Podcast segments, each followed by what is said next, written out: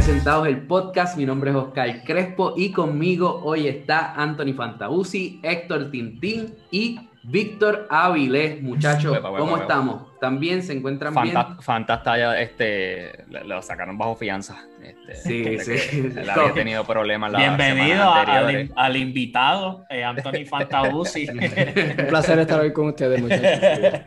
Este, ¿cómo, ¿Cómo es la experiencia en la cárcel y eso? ¿Cómo, qué, qué, hiciste para poder grabar desde la prisión? imagínate un episodio, la experiencia en la cárcel, así se llama. Eh, pues hice cuchillos con un cepillo de dientes. excelente, excelente. Eh, le di una pela a alguien con un jabón dentro de una media. Me gusta. Excelente. Me gusta porque cumple con los estereotipos. Sí, sí, sí. sí. Hiciste, hiciste, la asignación, hiciste la asignación. Pues miren muchachos, antes de comenzar les quiero recordar a las personas que nos escuchan que este episodio es traído a ustedes por Amazon Audible. Al final del episodio vamos a estar dando detalles al respecto de cómo ustedes pueden ayudar a presentaros el podcast eh, suscribiéndose a la plataforma de Amazon Audible. Así que muchachos, vamos al mambo con lo que ha estado caliente en la Controversial. Eh, Súper controversial, me encanta. Yo estoy emocionado. Yo estaba hoy, hoy se graba. Eh, y, es verdad por el tema de Agustín Laje, un conferenciante, eh, politólogo, eh, intelectual, una persona que le encanta hablar de estos temas controversiales como lo que viene siendo la ideología de género, vino a Puerto Rico y estuvo ofreciendo una serie de conferencias a la, ¿verdad? A una, yo pude asistir el 29 de mayo, que fue el sábado, y fue una dinámica bien interesante. Obviamente esto levanta la cuestión de la izquierda versus la derecha, este, los medios que están diciendo. Me da risa porque no es, no es como que ya este tema está bien bien controversial en Puerto Rico y viene alguien de afuera, ¿tú entiendes? Como que más, más allá de, de, que si está bien, que está... O sea, estoy hablando simplemente de, de echar como que más oxígeno al, al, al, al fuego, como que viene, viene invitado especial Agustín Laje, by the way, politólogo. Yo nunca había escuchado eso. Yo tampoco. La primera vez que lo escuché, de verdad que sí. Tuve que buscar, tuve que buscar la definición de, de, lo que es ser un politólogo. Sí, y la escribió él mismo. O sea. no, me sorprendería, no me sorprendería. Eh, pues mira, Agustín Laje es argentino, 32 años, ha escrito una serie de libros. Eh, Shout out a la gente de Argentina que, que nos escucha que estamos compartiendo, ¿verdad? Si usted lo odia, estamos compartiendo su dolor. Si usted lo ama, estamos compartiendo, ¿verdad? El, orgullo, el orgullo. este, pues sí, eh, eh, eh, antes, antes de, empezar con este tema, quiero darle el, el disclaimer. Este tema de por sí es bien controversial ninguno aquí somos unos expertos en, esto. No somos politólogos. No somos politólogos. Creo, creo. O sea, no, entiendo la definición. Bien todavía no sé, te voy a aclarar eso más ahorita. Creo Déjame. y, y, nosotros hemos tenido siempre el diálogo si, si es adecuado o no, ¿verdad? Como que hablar de estos temas, porque nosotros lo que queremos es que este podcast sea para pasarla bien, pero definitivamente, dadas las circunstancias, pues lo vamos a hacer, pero vamos a hablar consumo respeto. Aquí nosotros no estamos para estar, eh, esto no es un dunk contest, tú sabes, yo no vengo aquí a petársela a nadie ni nada por el estilo, esto es una conversación sobre lo que ha estado aconteciendo, cuál es nuestra perspectiva, compartirla con ustedes y si usted tiene una opinión al respecto, nos encantaría que pudiese comentar y dejarnos saber qué usted piensa al respecto. Así sin que, mala palabra, sin mala palabra. Bueno, como usted quiera. ok, ok. Menos de tres. Menos de tres, menos de cada uno. Si estás usando más de tres, ya le cogiste el gusto. Es personal, es personal, es personal, Pues mire, eh, muchachos, eh, ¿verdad? Yo tuve la, la, la, experiencia de poder asistir y, he estado bien al día con todo esto, pero quiero saber qué ustedes eh, estuvieron viendo, cuál es su opinión, qué, qué, ustedes vieron en las redes. Ok, dejando claro para los que quizás estén un poco perdidos en cuanto al tema, la, la razón por la cual esto es controversial es porque es, eh, e, esto tiene que ver con, con, la cuestión de la identidad de género, la perspectiva, ¿verdad? La perspectiva de género. Que sabemos que es un tema que, que la gente se está ahorcando y matando en las redes sociales y en vida real. Eh, eh, durante hace unos años, yo diría, ¿verdad? Para acá, eso ha sido un tema, especialmente en Puerto Rico, es algo que, que, que se está bregando ahora. Agustín Laje, como dijeron, es, es, un politólogo, un comentarista político. Eh, de Argentina, donde entiendo yo que parte de su expertise viene del hecho de que en Argentina ya esto está implementado hace un tiempo. Desde el 2014. Ah, entonces, de ahí viene, o sea, no solamente ya él tiene este background de que conoce sobre este tema, sobre este tema, sino que tiene la experiencia de que en su propio país eh, se ha aplicado muchas de estas cosas que se quieren aplicar en, en Puerto Rico. Él también escribió un libro, en ah, 2016 creo que fue, eh, el, el, libro negro de la nueva izquierda, algo, algo así. Pero, pero espérate, el libro es negro. Debería, si el libro no es negro, o sea, yo no lo compro, yo, o sea, yo, yo lo devuelvo.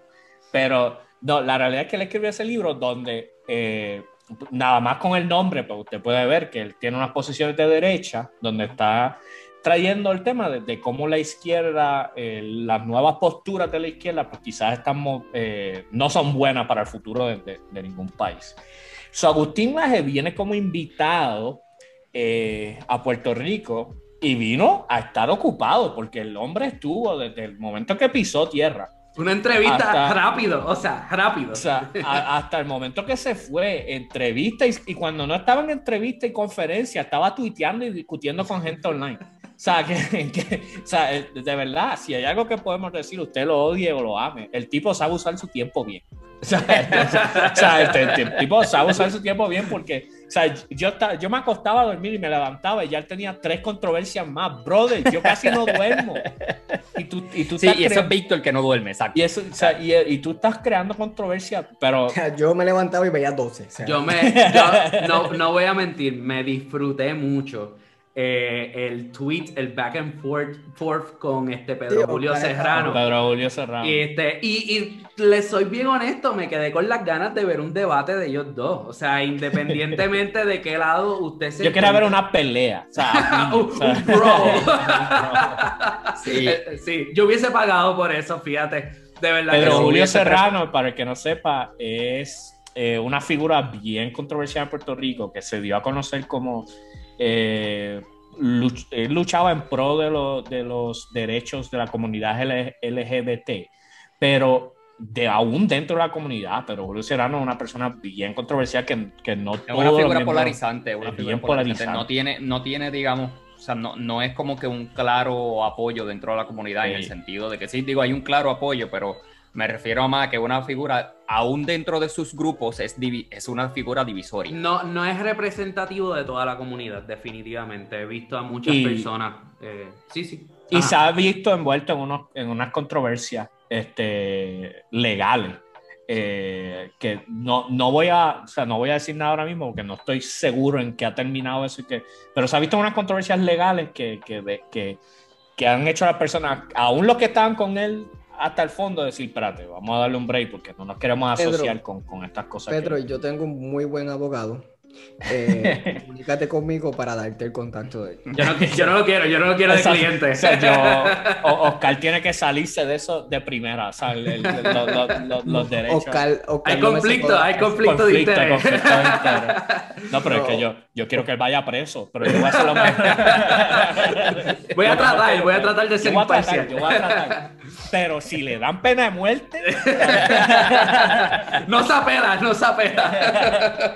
No, yo, yo, tú, yo tú la acepto, yo tú la acepto. Yo, yo, quería, yo quería decir, ¿verdad? Que, que a mí eh, disfruté mucho la dinámica de, de ir a ver a, Agustín, porque, ¿verdad? Hubo algunos medios noticiosos, no voy a decir todos, pero hubo algunos medios noticiosos eh, que estaban impulsando esta narrativa de que Agustín Laje pues era una persona homofóbica, transfóbica, una persona, misógino. Eh, y, yo, yo no tenía tanto conocimiento de la figura de él, sí lo había escuchado hablar, pero yo tampoco era de que me ponía a estar defendiéndolo en las redes, porque nunca me había dado la tarea de escuchar una conferencia de él. So, yo tampoco quería descartar la idea de que estas acusaciones tuviesen algún tipo de verdad, porque definitivamente eh, si yo no lo he presenciado, yo no quiero estar yéndome full de que tú sabes, este tipo no, este squeaky clean, no hay ningún problema. So, yo me di la tarea de ir con mi esposa a, la conferencia, una conferencia que se ofreció en el, pueblo de Ponce.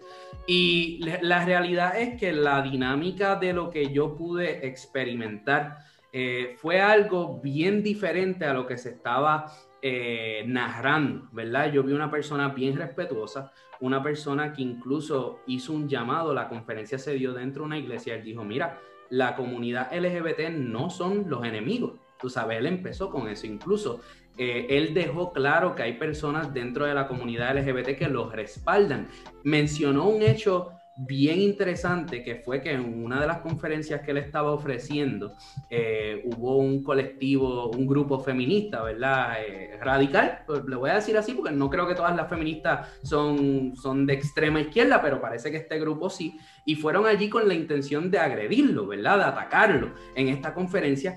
Y las personas que formaron una barrera para protegerlo de ese ataque fueron personas transgénero que lo apoyan a él con su discurso en contra de la ideología de género que se conoce aquí en Puerto Rico como la perspectiva de género.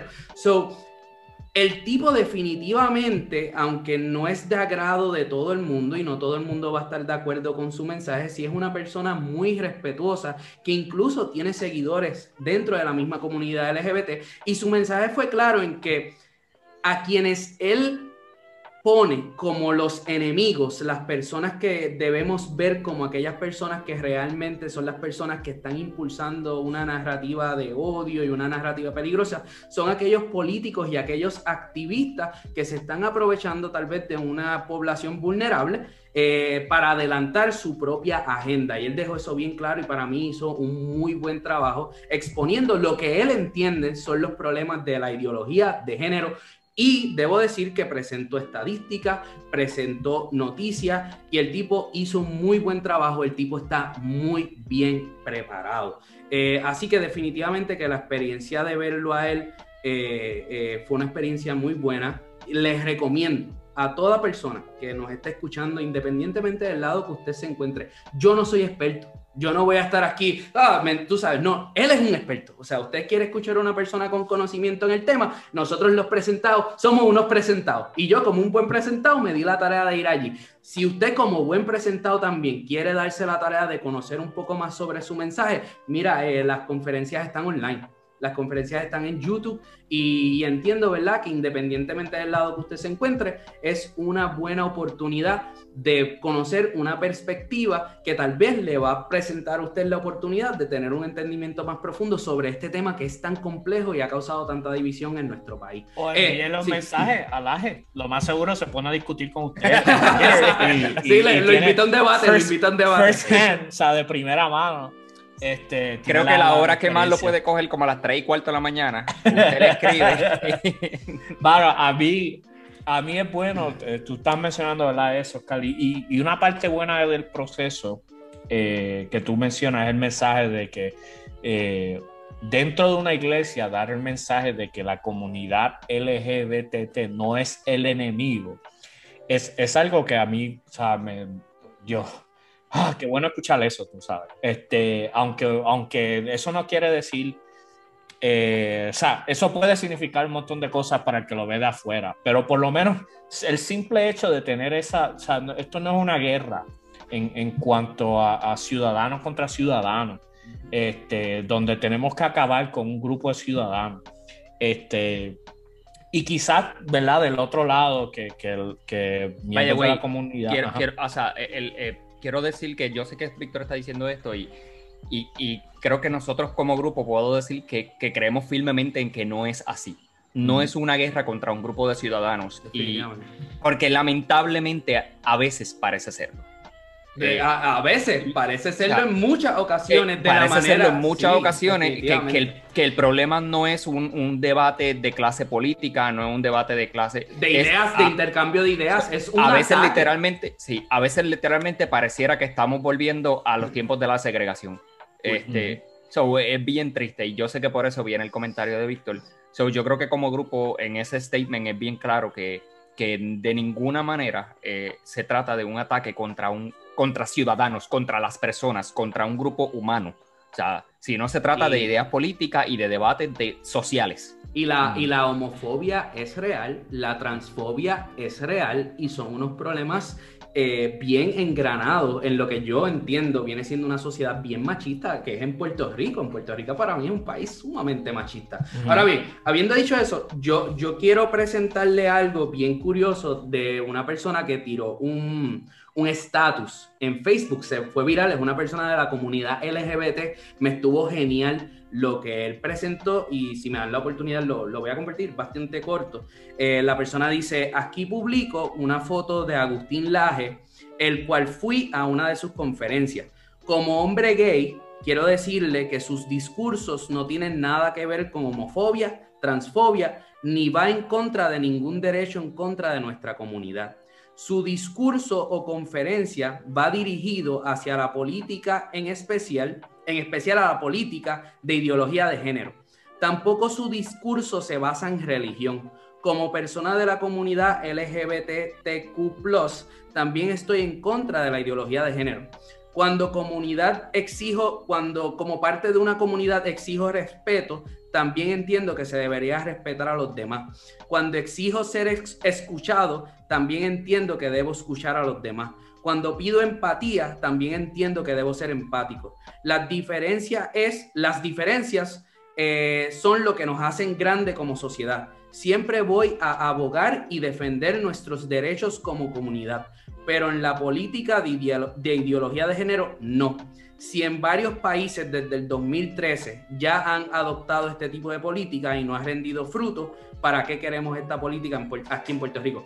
A mí me estuvo genial eso, este, y, no tienes que estar de acuerdo con esta persona, pero me está genial que esta persona dice, yo quise darme la tarea de ir y escucharlo, y esta fue la conclusión que pude sacar de, de esa conferencia. Así que eh, lo digo porque yo sé que hay personas de, la comunidad LGBT que nos escuchan y aquí en presentado nosotros somos all inclusive. Aquí nosotros queremos que todo tipo de personas de todo tipo de background nos escuche. Así que quise presentar. Bueno, permitimos que Jorge esté en el grupo. Imagínense, imagínense. Digo, hay vías que nos tenemos que coger libre y le pedimos que no esté. Que como, hoy, como hoy. este, so, definitivamente eso, eso me, me, llamó mucho la atención. Él presenta una serie de estadísticas bien, bien nítidas eh, de las cuales no. Y de nuevo, la gente no tiene que estar de acuerdo, porque yo creo que lo más importante de esto es. Eh, y, esto es algo que, nosotros, yo creo que hablamos, sorprendentemente hablamos mucho, pero la cuestión de la libertad de expresión y la cuestión de, la libertad de opinar.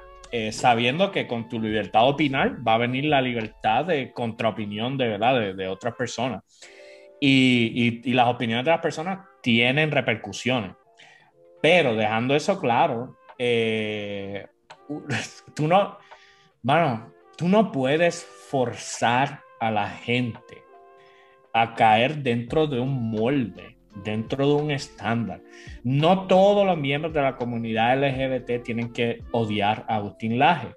Agustín Laje no tiene que estar en contra de todo lo de izquierda. O sea, y de nuevo, uno, uno no puede irse en parámetros completos. Yo estaba escuchando los otros días algunas de, de las posturas de Agustín Laje en otros temas que no tienen que ver la, con la perspectiva de género. Y hubo varios temas que yo, mira, estoy en desacuerdo, eh, aún escuchando y, y, y, lo estoy viendo, estoy viendo lo que le está diciendo con estadísticas, con, con todo, y con todo eso al final no, no compartimos la, la misma visión. And that's okay. Entonces, a mí, no por eso a mí, no me, a mí me molesta que Agustín Laje se haya dignado en pisar Puerto Rico eh, eh, y, meterse a una iglesia a difamar a mi Dios. O sea, eh, son cuestiones de que uno, de, de, que uno tiene que estar, uno tiene que entender que hay muchas maneras de pensar y, y, uno tiene que estar dispuesto a estar abierto a esas ideas. Yo entiendo a las personas que ven esto como también, que ven esto como un peligro, porque lo que muchas de las personas haciéndole backup al Aje, no necesariamente con lo que él está diciendo, sino lo que están diciendo, escuchen al Mesías, al profeta Alaje que vino a visitarnos. Claro. Muchas de esas personas eh, son un verdadero problema y, son un peligro para la comunidad LGBT en Puerto Rico. Definitivamente. Para la comunidad en general. En general, exacto. para la comunidad en, en general. Y entonces ven que estas personas están apoyando tanto a Laje y entonces piensan, pues Laje lo que está trayendo es lo que ellos quieren escuchar. Y, y, no necesariamente, ¿verdad? Eh, eh, eso, eso, que, eso que tú mencionas es tan importante porque cae dentro de esto que viene siendo y, me da hasta incluso un poco de pena con las personas, con estas personas como Laje, con personas que han tenido controversias anteriormente como PewDiePie, que son personas que tienen una comunidad tan grande que no se pueden responsabilizar por todo lo que hagan sus seguidores. Pero lamentablemente hay personas dentro de estos grupos que se aprovechan de esta ola y cogen pon y, no necesariamente son representativos del mensaje que se está exponiendo y, y son personas que aprovechan estas narrativas para eh, eh, llevar a cabo un discurso de odio, de odio literalmente. Y eso también se tiene que tomar en consideración y es una realidad eh, que yo incluso lo he visto en los comentarios, porque yo me he puesto a leer muchos de los comentarios y tú ves personas que cuando tú entras al perfil de ellos dicen gloria a Dios, aleluya, pero sin embargo se ponen a estar diciendo cosas que de verdad no son representativas de lo que se supone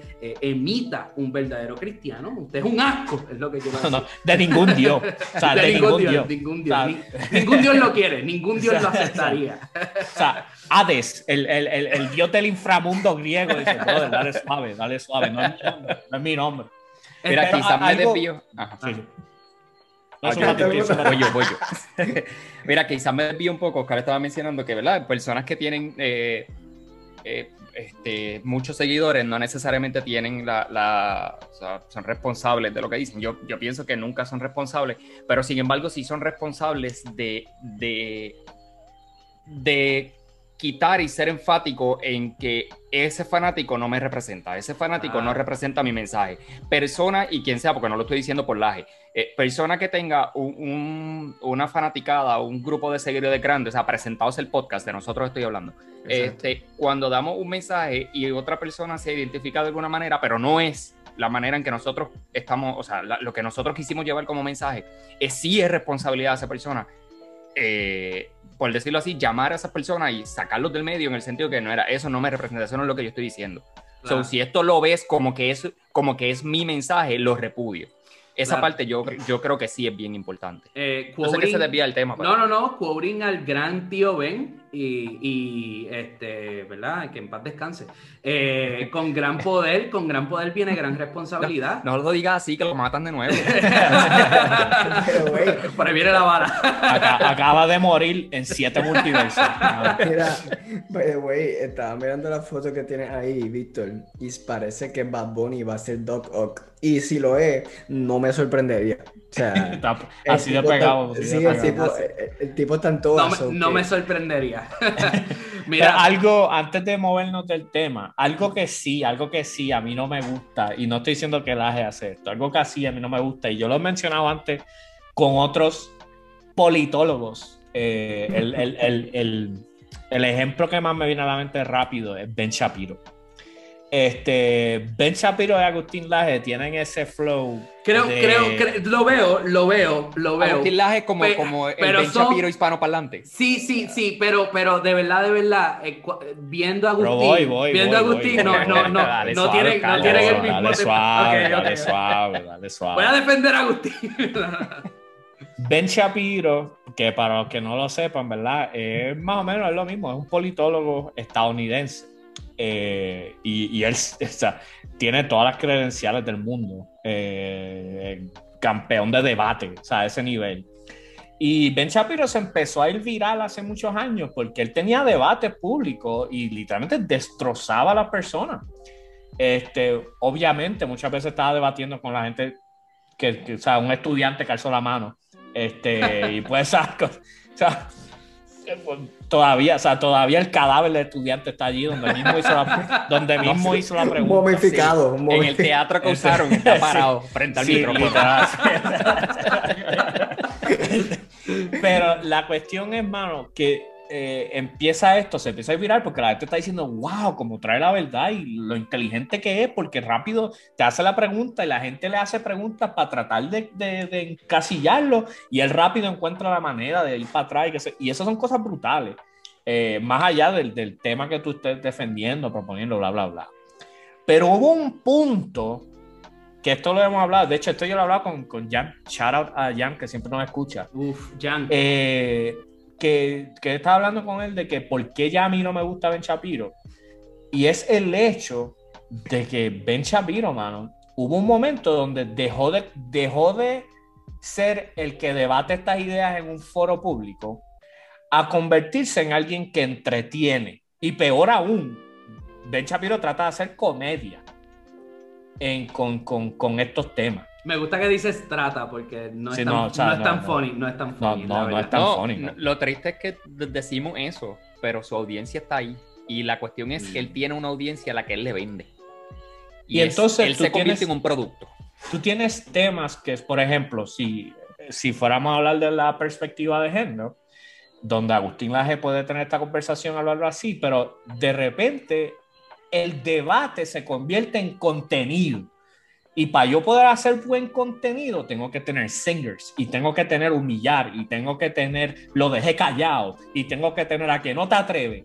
Entonces se convierte en, en, en vez de algo que es por el bien común, donde discutimos ideas por el bien común, se convierte en no, ya yo tengo la razón y el debate no es yo tratar de convencerte a ti, tú tratar de convencerme a mí. No, el debate es quién se puede ver más brutal y quién puede tener los mejores clips para después irse viral y nadie está pensando sobre el tema. Todo el mundo tiene ese bias de que ya yo vine con mi manera de pensar y no la voy a cambiar. Simplemente estoy tratando de buscar clips y Es, una, es, una, es una, una competencia de onqueo. Eso es lo que se una Competencia de Una competencia de onqueo. Mano, yo, yo estoy súper eh, de acuerdo con eso.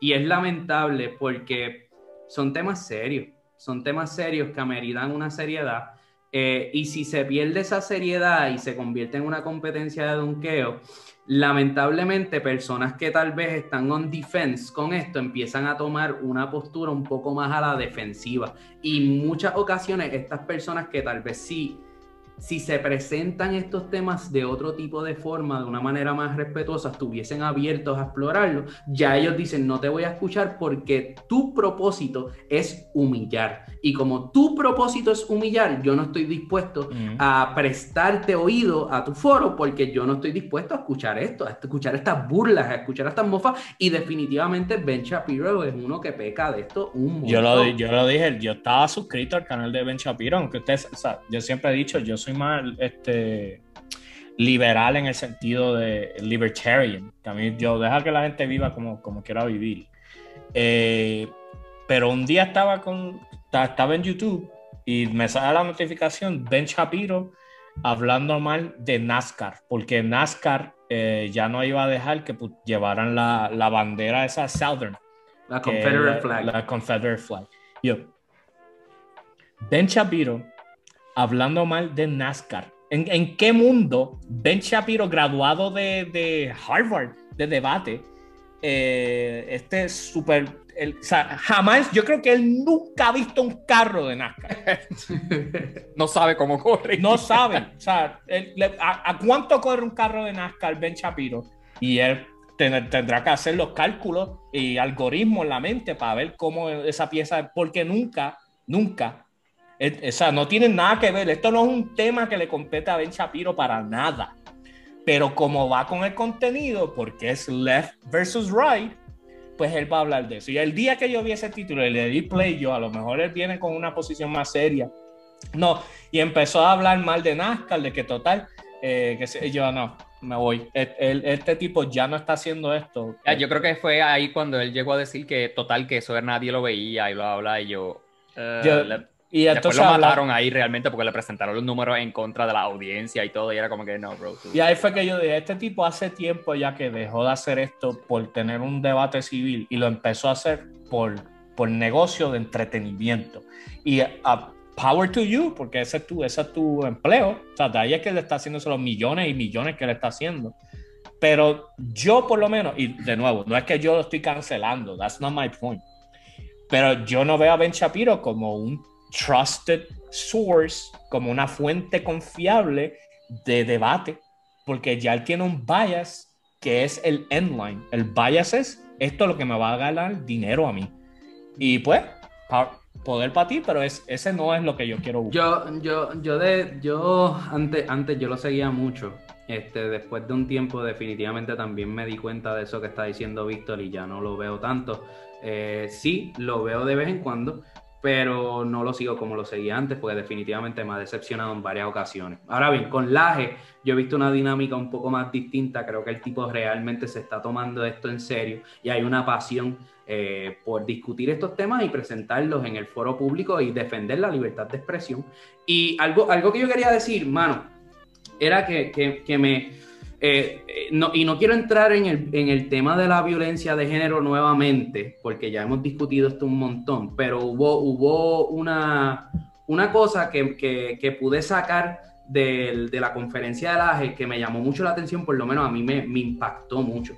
Eh, en Puerto Rico, estadísticamente hablando, las estadísticas de violencia de género eh, o violencia en contra la mujer, como usted le quiera decir, violencia doméstica, han ido on the rise, ¿verdad? Eh, cada año hay más problemas y esto de la pandemia ha desatado que, estos problemas aumenten a niveles bien drásticos.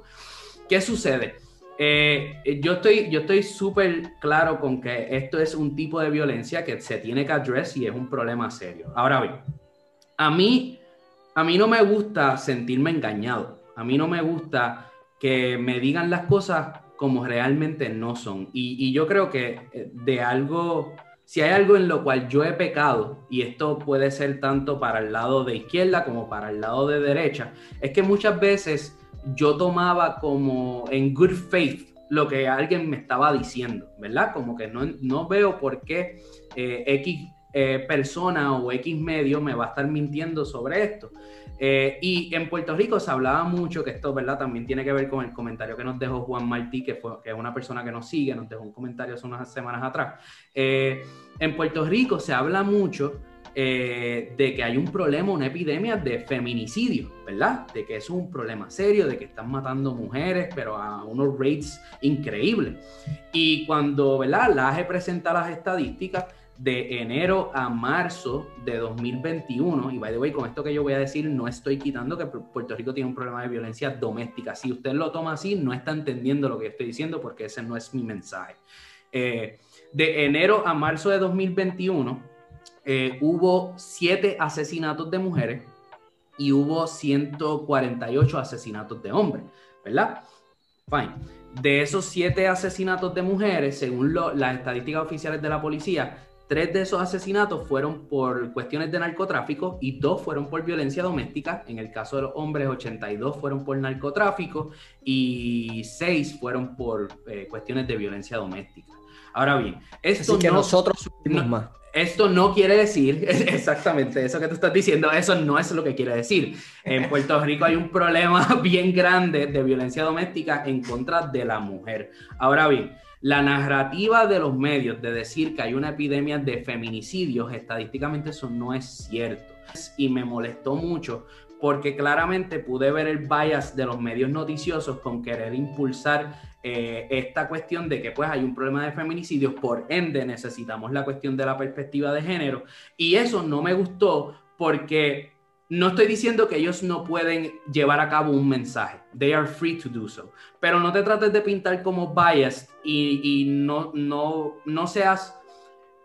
Caramba, si usted, si usted se está pintando de objetividad y no está siendo intelectualmente honesto y estás manipulando las estadísticas, pues eso, eso a mí como, como consumidor pues me molesta. Y cada cual puede luchar por lo que quiera y puede eh, llevar a cabo un mensaje, pero hacerlo de una manera que realmente eh, sea honesta, sea, sean honestos, eso es lo que quiero decir. Y, by the way, estoy diciendo esto que tal vez se podría ver como un dis a la agenda de la izquierda, pero si esto mismo lo hace la derecha, me molesta y Trump hizo esto un montón de veces.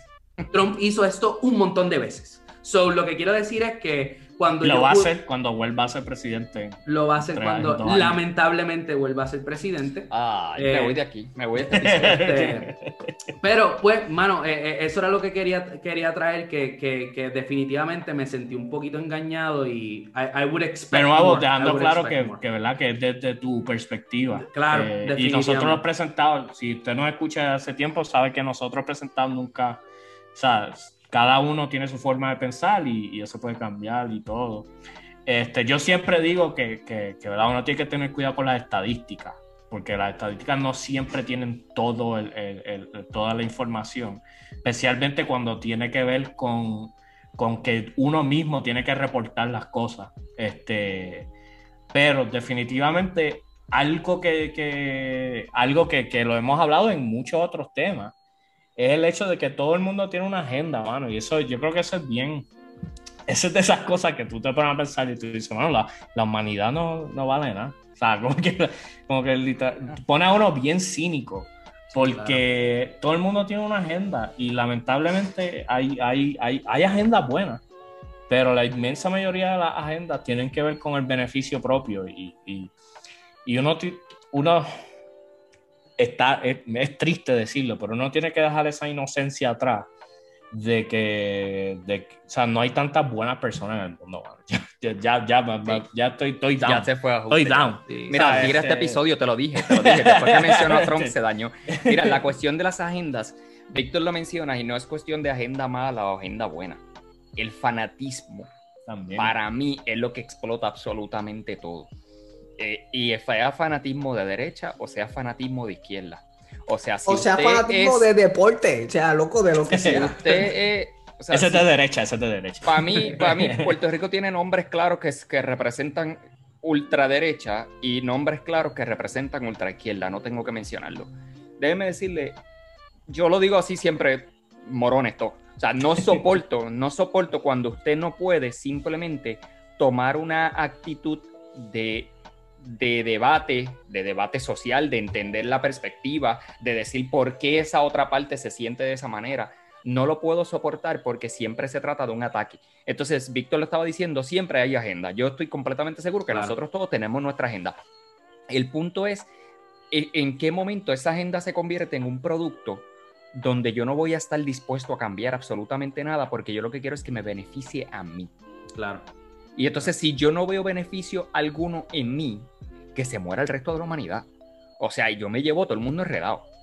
Y aquí vienen los problemas. Eso es lo mismo que estábamos hablando hasta con de, ahora el mito de Ben Shapiro. O sea, es literalmente un producto completamente. Y, y, en Puerto Rico lo mismo pasa. La ultraderecha tiene una agenda brutal y ridícula y es un ataque brutal contra las personas de LGBT porque es el único pecado que conocen, este, ¿verdad? Y es la única parte. Y entonces los de izquierda exactamente lo mismo, eh, eh, pero entonces en contra de los de en contra de los de la todos los religiosos son buscones la, iglesia hay que quemarlas porque no sirven yo he escuchado más de diezmo. Yo he escuchado más de diezmo en redes sociales que en la iglesia. Yo quería decir este para concluir el tema sea la madre eh, que yo estoy en desacuerdo con todo tipo de imposición dogmática, mano. y y esto, esto es un tema bien controversial, incluso si tú eres una persona, si tú eres un oyente y tú eh, perteneces a alguna comunidad de fe, ¿verdad? No quiero ofenderte con lo que yo voy a decir ahora, pero yo no sé, ustedes siempre han escuchado, eh, ¿verdad? Me imagino que lo, han tenido que escuchar, que esta famosa frase de ah, se sacó a Dios de las escuelas, ¿verdad? Eh, porque ustedes saben que un debido momento en, la, en el sistema de, educación público eh, se llevaban los mornings assemblies, una, una oración mañanera, ¿verdad? Y esto te lo tenías que chupar, fueses cristiano o no fueses cristiano. O sea, te gustara o no te gustara, tú tenías que estar allí y participar de esto, directamente eh, o indirectamente, ¿verdad? Eh, a las buenas o a las malas. Pues, pues ¿qué pasa? Hubo, hubo una decisión eh, que se tomó, ¿verdad? Una decisión del Supremo donde se, terminó, se determinó que eso no era constitucional, ¿verdad? Que eso no estaba bien. Y muchas personas de, de, la fe dicen que, ¿verdad? Que desde ese momento Estados Unidos va en decadencia, que ese fue el problema con sacar a Dios de la escuela, bla, bla, bla. Yo le voy a decir algo a usted. Yo estoy en total agreement. Yo estoy de acuerdo con esa decisión del Tribunal Supremo. Y yo le voy a explicar a usted por qué.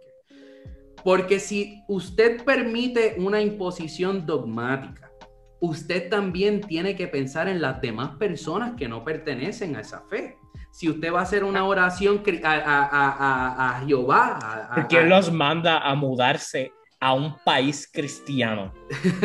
si usted va a hacer una oración mañanera obligatoria al Dios cristiano, pues usted también tiene que proveerle una oración mañanera a aquella persona que pertenezca al Islam, ¿verdad? Usted también tiene que traer un rabí si es que hay personas judías. Usted tiene que asegurarse de que todas las personas que estén allí puedan tener una satisfacción en cuanto a sus respectivas eh, Tiene que traer un macho cabrio, sí, al tipo. Pues, Satanás. Satanás, Satanás, que hay que hacer un sacrificio ahí eh, a Belcebú. Pero el, el, el, punto es que eh, es o todo o es nada, ¿me entiendes? Como que. Y, y el sistema de educación público no es el lugar adecuado para estar adoctrinando con imposiciones dogmáticas de cualquier tipo, filosóficas, ideológicas, religiosas. Y por esa razón eh, eh, que yo estoy en eh, de acuerdo con esa decisión del Supremo, pues es que yo te puedo decir que yo también estoy de acuerdo con que no se imponga la ideología de género en las escuelas. Es por esa razón. Así que tenemos que tener en mente esto antes de hablar, y claro, ahorita vamos, vamos a tocar también unos asuntos de cancel culture que están relacionados, eh, pero nada, muchachos, ¿desean añadir algo más? El, el, el, la discusión estuvo buenísima, ¿quieren decir algo más al respecto? Sí, estoy buscando aquí ahora mismo este, dónde puedo hacer un bachillerato politólogo. Este, para ya lo tiene, ya lo tiene. Ejercer mi como politólogo. Cuando termine este episodio, me acuerdas para darte las acreditaciones necesarias. para pasarte a PDF. para pasarte el diploma. I mean, I mean, de nuevo, eh, el, Agustín Laje vino, tronó y se fue. Eh, el país sigue estando aquí, los ciudadanos siguen estando con los mismos ciudadanos, las controversias siguen siendo las mismas, es importante que uno esté abierto. Eh, uno va a seguir viviendo con las mismas personas en el mismo país y el problema no es la gente con la que usted vive, o sea, es cuestión de crecer, hermano, y, y, hopefully, hopefully todas estas cosas eh, nos llevan para bien. Yo pienso, ¿verdad? Y usted no, tiene que estar de acuerdo conmigo, yo pienso que estamos mejor que hace 30 años, aunque usted no lo piensa así, yo pienso que, que la sociedad es mejor ahora que antes. Y si nos vamos yendo para atrás, gracias a Dios no estamos en los años 1100, este, Gracias a Dios, Wi-Fi. O sea, viviendo en el oscurantismo. ¿Tú sabes cuán, mala tiene que ser tu, tu, tu, mil años para que lo llamen oscurantismo? O sea, como que lo más oscuro. O sea, literalmente no se ve. Gracias a Dios, no, no estamos en ese tipo. So, hopefully, nos estamos moviendo ¿verdad? Más, más adelante a eso. Y pues, eh, Agustín Laje no es el salvador de nadie, ni es eh, Satanás de nadie, simplemente es un politólogo que trajo su opinión hoy no nos parece tan controversial, no, no, no, no somos defensores de lo que él haga en cuatro meses. ¿Está bien? O sea, no, ahora no, no vengan a usar nuestro, nuestros nuestras voces de que, ah, sí, porque eh, él mató a alguien y Oscar lo estaba defendiendo hace cuatro meses, así que, ¿verdad? la madre, mano, ese es el colmo, mano. ese sería el colmo. Mira, no, yo, yo, yo, quería, yo quería decir algo, mala mía, Fanta, algo rapidito. No, no te perdono, eh, pero eh, eh, yo como... y no me gusta yo trato de mantenerme lo más neutral aquí en cuanto a asuntos de fe, porque, este, ¿verdad? Creo que este espacio es para hablar de otro tipo de cosas. Pero, ¿verdad? Nosotros, como Víctor ha dicho un sinnúmero de ocasiones, we've never shied away del hecho de que nosotros venimos de un trasfondo cristiano. Yo me identifico como cristiano. Y yo creo que, que, dado el hecho de que muchas personas que se identifican como cristianas escuchan este podcast, para mí eso que, que dijo Víctor es bien importante. O sea, si nosotros tenemos unos parámetros eh, eh, que we ascribe to, ¿verdad? Siguiendo la fe que nosotros seguimos, sabemos que es bien importante eh, el amor, hermano. Y, y, si usted está identificándose como cristiano y usted está utilizando las redes como un, un Warzone, tiene que tener mucho cuidado, ¿me entiendes? Porque ya usted se está identificando con unas cosas, pero puede llevar un mensaje contrario, aunque usted piense que está haciéndolo en el nombre de la justicia, de la, de la justicia divina. Tiene que tener mucho cuidado porque muchas veces eh, de la manera que uno se expresa en las, redes, en las redes no es con mucho amor, independientemente de si uno tiene o no tiene razón. Eh, si yo le digo a alguien, eh, por ejemplo, eh, uno más uno, viene a una persona y me dice uno más uno es igual a tres. Y yo le digo, mira, canto de morón, canto de bruto, canto de bestia. Uno más uno. Escúchame. Uno, uno, uno más uno es igual a cuatro. Bien morón, yo mismo. Eh, yo le digo, uno más uno es igual a dos. ¿Qué tú estás diciendo? Claramente, aunque yo tenga razón, yo pierdo. Así que eso es algo que yo quisiera que se tenga en mente antes de uno llevar a cabo ciertas... Te fuiste viral. Ciertas interacciones. Eh, gracias. Ah, estoy, eh, Víctor está diciendo lo de, lo de nosotros como sociedad y como, y como cultura nos hemos desarrollado y de momento estamos metiéndole chip a mono para ponerlo en el cerebro de personas y, y ser un live stream, o sea, 100% un live stream de, de, cualquier cosa.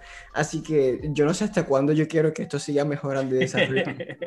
Miren, este muchacho. No diga, ah, ya dijo eso. Cuando el mono nos dé sponsor, ya sabe que Fanta no puede estar en ese episodio. No, no puedo recoger mi. Miren, este, moviéndonos a, a, a Media, a Media News en cuanto al cine, A Quiet Place Part 2. Eh, muchachos, ¿cuántos aquí la vimos? Yo la vi. Víctor la vio, Tintín la vio. Anthony, estás bien out, papá, estás súper out. Y lo, vamos a, lo, vamos a, dejar sin spoiler, lo vamos a dejar sin spoiler por, por, beneficio de las personas que están como Anthony, que algunos no se habían dado ni cuenta de que la película está en, en, el cine, porque obviamente todavía estamos en ese proceso de que el cine, el cine abrió, pero todavía sigue siendo como que eso ah, lejano. Estamos en la, la cuasi normalidad. Eh, pero a Quiet Place 2 fue la, fue la película que, que, básicamente se sacó del cine en ese tiempo cuando cerraron los cines. Porque A Quiet Place 2 ya estaba ready para salir cuando se cerró los cines por COVID. Ya estaba ready. Esa fue la mm, película que dijeron, ok, no podemos zumbarla porque la gente, por, por el revolú que está haciendo el COVID. So, esto, esto es a principios del 2020 que se supone que salió. Ajá, marzo 2020, o sea, marzo, abril 2020. Este, entonces la quitan por completo, ya la película estaba ready para salir y ellos toman la decisión de que la vamos a, dejar para más adelante y la tenían en otra fecha, pero COVID no se había resuelto. Oficialmente, A Quiet Place 2 salió eh, este fin de semana eh, y el mismo John Krasinski, que es el, director y escritor, eh, dijo, mira, yo estoy alegre porque, o sea, quizá Quiet Place 2 fue esa película que significó el cierre de los cines pero hopefully hoy significa la película que abre los cines. Y para darle un preámbulo de eso, A Quiet Place eh, hizo entre hizo 60 millones de dólares, si no me equivoco, este fin de semana. Wow. Esos son números bien grandes, especialmente en COVID Time. En COVID Time son números no vistos, o sea, no se habían visto esos números. Wow. Eh, así que éxito total eh, a Quiet Place 2, por lo menos monetariamente hablando, sabiendo que A Quiet Place 2 va a ser de esas películas que va a estar unos, unas semanas en el cine y luego va a salir directo en Paramount Plus. Eh, que son otra suscripción más. Tienen otra suscripción más. La suscripción que eh, esperemos que pronto se vaya a ajuste y se haga merch para... que eso fue otro revolú con la película, que, que, podemos hablar de eso después, pero, pero tenían miedo porque eh, la película sí iba a salir en Paramount Plus, que no le fuera a ir bien en el cine. Eh, y le fue bien en el cine. O sea, este, así que eh, A Quiet Place 2 salió. La primera película fue un palo. O sea, una de las mejores películas de tensión que yo he visto los últimos años. por él que esta era su primera vez dirigiendo, John Krasinski, que el que no sepa que John Krasinski es el Jim. De The Office. Yo no le digo John ni Krasinski, él es Jim. y hopefully, o sea, Dios nos escuche eh, eh, perspectiva de género, ¿no? Yo no, o sea, yo, no, escuche, sea eh, el nuevo Fantastic Four, el líder de, los Cuatro oh, Fantásticos, de los Cruzados, pero todavía no se sabe nada de eso. Y sale con la esposa que Emily Blunt. y mano, la película un palo, la atención la primera fue tremenda y obviamente tenían la atención de que, ok, la segunda la vamos a hacer solamente por hacer una secuela y ganar dinero o vamos a narrar una historia que realmente valga la pena contar. Yo creo que nosotros estamos divididos aquí, porque ya yo vi, eh, comentaba un poco de esto en el chat. Eh, y dijimos, vamos a dejarlo para el podcast. Vamos a darlo para el podcast. Mira, que he estado callado, tranquilo, dale ahí. dale ahí. Yo quiero empezar con alguien que yo sé que le gustó mucho la película. Y ese es Oscar Crespo. Oscar Crespo, ¿viste la película? Nos dijiste que te gustó mucho al nivel de que te gustó más que la más primera. que la primera. Eso es correcto. Cuéntanos un poquito de eso. Pues mira. sin eh, spoiler, sin spoiler. Sin, spoilear, la, entiendo que la película, una de las cosas que a mí me gusta Thanos murió en esta. una de las cosas que a mí me gusta, y esto, y esto yo creo que aplica para cualquier película que yo vea. Algo que a mí me gusta eh, de, de, de eh, ver películas es cuando la película tiene la capacidad de mantenerme envuelto desde el principio hasta, hasta lo último. ¿Tú me entiendes? Como que no hubo ningún momento donde yo considerara que la película se puso aburrida. No hubo ningún momento en la película que yo considerara que fue eh, un filler, como que una escena que no tenía nada que ver, que simplemente la pusieron para, para, para ponerla para cuestiones de tiempo. Yo entiendo que todo lo que se hizo en la película tenía un propósito. La actuación de Emily Blunt, esa mujer, mano, quiero decir que se merece un Oscar. La capacidad de ella portray sus emociones on screen sea, cuando ella tenía miedo, tú sentías miedo. Cuando ella estaba ansiosa, yo estaba loco por salir corriendo y literalmente yo le decía a mi esposa, mi amor, tengo ansiedad de la mala. O sea, yo siento que a mí me, va a dar un ataque de pánico. Mi amor, tienes heroína, necesito heroína. necesito, sí, literal, yo estaba mal. Pero ese tipo de, dinámica que se dio en la película para mí fue súper entertaining, mano. Y también la película tenía jump scares, que yo siempre aprecio un buen jump scare que me hagan, que lo voy a admitir, brinqué, me asusté. Eh, y definitivamente... A mí me gustan los jump, los jump scares de verdad. No me gustan los que hay tensión, hay un jumpscare y es que el gato de la casa brincó eh, eh, de un lado a otro. Eso, eso, eso, son malísimos, pero pues no, no, son de eso. Yo sentí, exacto, yo sentí que eran reales, como que cuando tú te brincabas era, era, era porque tenías que brincar de verdad. Y siento, mano, que, que la película, eh, obviamente te dejan como que un nivel donde va a haber una posible continua, continuación este, y yo siento de verdad que eh, estoy bien ansioso por ver lo que van a hacer en la tercera parte, si es que la tiran. Eh, así que mira, actuación, un palo. En entretenimiento, fue un palo. Eh, en la tensión y la ansiedad que, que, te causa, un palo. Para mí, la película, no voy a hablar de like overall rating, pero un rating en cuanto a entretenimiento. Cobarde. Es un, es un 10 de 10. Es un 10 de 10. Así que ese fue, ese fue mi take. Quiero escuchar a Tintín. Ese es el take positivo, ese es el take de que le gustó más que la primera. Que, que, que los ah. tres estamos de acuerdo que la primera es una obra de arte. Una obra de arte. Y quiero decir algo antes de que tú vayas, Tintín.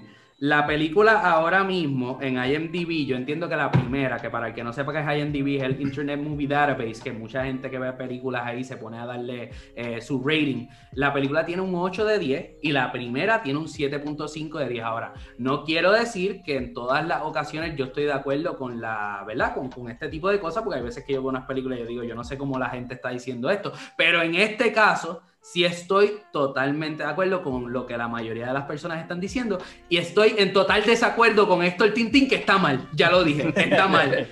Héctor Tintín, tú tuviste otra experiencia, tú fuiste a ver Quiet Place, después de que ya yo te había dicho mi opinión, eh, la fuiste a ver y te que saliste decepcionado. Cuéntame. Completamente decepcionado. Empezar, Estoy eh, de acuerdo con Oscar en varias cosas. La película hace muchas de las cosas que, escúchame, tenía que hacer. Y tenía que hacerlo porque lo hizo en la primera. Si John Krasinski no traía ese estilo y lo ponía en la segunda, pues yo no sé para qué iba a hacer la película. So, todo lo que tú me dijiste lo hizo en la primera. El problema con una secuela y el problema que tienen todas las secuelas, las secuelas, y, by the way, las secuelas cuando vienen después de una película como una obra de arte, como es la primera. O sea, la primera película es wow. La segunda, yo puedo decir que es tremenda película si no existiera la primera. Wow. Pero la segunda no aporta, y estoy ya, vamos a dar el spoiler, eh, por decirlo así, la segunda no aporta absolutamente nada a la historia. Nada. Todavía no veo un detalle o algo que tú digas, ah, me adelantaste la historia. me hiciste algo. meter un puño, míralo. Y ese, esa es la. A los que nos están escuchando y no nos están viendo, o sea, literalmente estamos viendo odio, rencor, oscurantismo. Y by the way, by the way, todos los elementos que mencionó Oscar, estoy completamente de acuerdo, pero para mí esos elementos eran un given. O sea, los jump scare scenes, el, la ansiedad en la película, ese es el estilo de la primera, no me lo trae la segunda, no la quiero. Eh, o sea, es, tiene que ser un given. Este, el, el, entretenimiento de la película no, la película no es aburrida. Yo no estoy diciendo que la película es aburrida. By the way, como dije, la película es buena. Lo que pasa es que eh, la tengo que evaluar en base a hacer una secuela, en base a que es la segunda película, so necesito la historia, necesito continuarla. Y lamentablemente la película no lo hizo en mi opinión. Te puedo, te puedo preguntar algo, te puedo preguntar algo. ¿Por qué? ansiedad de la puedes, siempre puedes, Estoy, estoy, estoy, estoy. Mano, como tú vas a decir una cosa así, pero esa no es la pregunta, esa no es la pregunta. La pregunta es la siguiente. era una, era una... la pregunta es la siguiente. Tú sabes que al principio de la película se le da un tipo de introducción. Sí, sí, sin spoilers. Se le da un tipo de introducción a lo que fue el development de los events que tomaron lugar. ¿Me entiendes lo que te quiero decir, verdad? So, cuando tú dices que no se le añade nada, pues para mí ese, ese tipo de background que te dan con esas escenas al principio y toda esa cosa, para mí eso fue un elemento bien nice, mano. Tremendo elemento en el primer minuto de la película. Los primeros 10 minutos. que después no hicieron referencia alguna a absolutamente nada de eso, yo lo entiendo. Ok, ok, ok. La película cubrió la historia. Estoy de acuerdo. Yo, lo que, yo la veo, yo la veo, yo la veo, y mira que es tremenda película, estoy de acuerdo. O sea, John Krasinski hizo una historia, eh, hizo una obra de arte en la primera, y en la segunda, si la evaluó sola, hizo una obra de arte, la película está brutal. Si la evalúo como una secuela, como parte de la historia que tiene que continuar, la veo como ¿qué, hiciste? La veo como simplemente, ¿sabes qué? Esto es una continuación comercial. No, no, todo puede ser, no todo puede ser el imperio contraataca. O sea, no, no, o sea, el imperio contraataca. La cuestión es, la cuestión es que esto es lo que pasa con las películas que son secuelas, mano. Las películas que son secuelas, por lo general, están plagadas de, de la, del de esto comercial. O sea, yo simplemente repito lo que hizo, lo que hago en la primera para poder este, tener un éxito comercial. Yo no tengo problema con eso porque pues al fin y al cabo es el producto y eso es lo que vende. By the way, de que va a abrir el cine, sí, la película va a tener un éxito brutal, la película está buena. Me, me hubiese gustado que la película tuviera más historia, o sea, que adelantara fuerte en la historia, que eso es lo que yo pienso que se quedó completamente corto, que yo, en mi opinión, no hizo absolutamente pues, nada con la historia. Yo, yo pienso que hubo, que, en, mi opinión, vamos a hacer algo, después del podcast nos damos dos bofetadas. Nos tenemos que dar un par de bofetadas, nos tenemos que dar un par de bofetadas definitivamente. Silencio, Pero para mí hubo backstory, para mí te, te contesta la pregunta qué pasó con ellos después de, lo voy a decir, la muerte de él en la primera película, porque eso fue algo que pasó en la primera película, si usted no lo ha visto, pues sorry, pero ya pasó mucho tiempo. Este, y, y, contesta esa pregunta, dónde ellos están, qué es lo que tienen que hacer, qué ha pasado con la civilización. Eh, y para mí esos elementos estuvieron nice. Sí entiendo, sí entiendo tu punto, sí entiendo tu punto en cuanto a que al backstory, como dijo Víctor, esos primeros 10 minutos, me hubiese gustado que lo alargaran un poco más porque eso lo encontré súper fascinante pero fuera de ahí, todo lo que estás diciendo es total nonsense y definitivamente... Voy a decir algo, voy a decir algo y yo sé que con esto, esta, es la bomba, o sea, esta es la bomba. El que haya visto el primer season de la, el primer season de la serie The Walking Dead, la similitud con la segunda película de A Quiet Place es ridículo. La similitud del primer season de la historia de The Walking Dead es ridícula la similitud que tiene con The Quiet Place. Yo diría cualquier historia de zombie o plaga, mano. O sea, este. Y ahí Pero para mí fue. Aquí entro yo con mi, mi reacción. Oscar la vio, la amó. Tintín la vio, la odió. No la odié, no la, odié. No la odié. A mí me gustó muchísimo la película. Donde yo difiero con Oscar, y de hecho esto, fue, esto lo hablamos, lo hablé yo con mi esposa acabando de ver salir de la película. La primera reacción de ella cuando se acabó la película fue, me gustó más que la primera. Ah. y, ah, mi reacción que yo la respeto fue, a esa mujer. Y mi reacción fue, yo no. Eh, pero mi, lo que a mí no me gustó de la película viene más desde un punto de vista eh, técnico. Y es el hecho de que esta historia, la primera historia, es tan buena porque es tan simple de explicar. Lo que está pasando en pantalla es simple de explicar. Tienes esta familia que está en este entorno y dentro de ese entorno tienen una lucha bien grande que hacer, que es el hecho de que ella va a tener un bebé en medio de un entorno donde hacer ruido puede significar la muerte. That's it. Es una historia contained, bien contenida dentro del, de la finca, el farm de ellos. That's it. Esta segunda historia no es tan contained como la otra. Entonces, no es igual de fácil lograr de llevar una historia que está bien centralizada, donde todo lo que está pasando en pantalla está bien hecho y, construye el uno sobre el otro en una temática buena. No, para mí hay tanto pasando en tan, con tantos personajes diferentes, en tantos lugares diferentes, que la realidad es que la dirección de la película para mí fue un poco más débil esta eh, dejando eso claro, la película es un palo. Nadie, yo entiendo que nadie que vaya a ver esa película se va a aburrir. O sea, la película es un palo, es entretenida.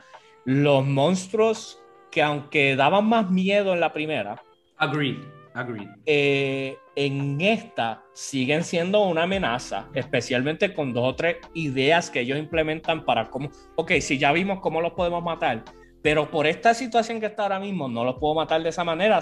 ¿De qué otras maneras voy a buscar eh, poder acabar con, los monstruos? Súper interesante.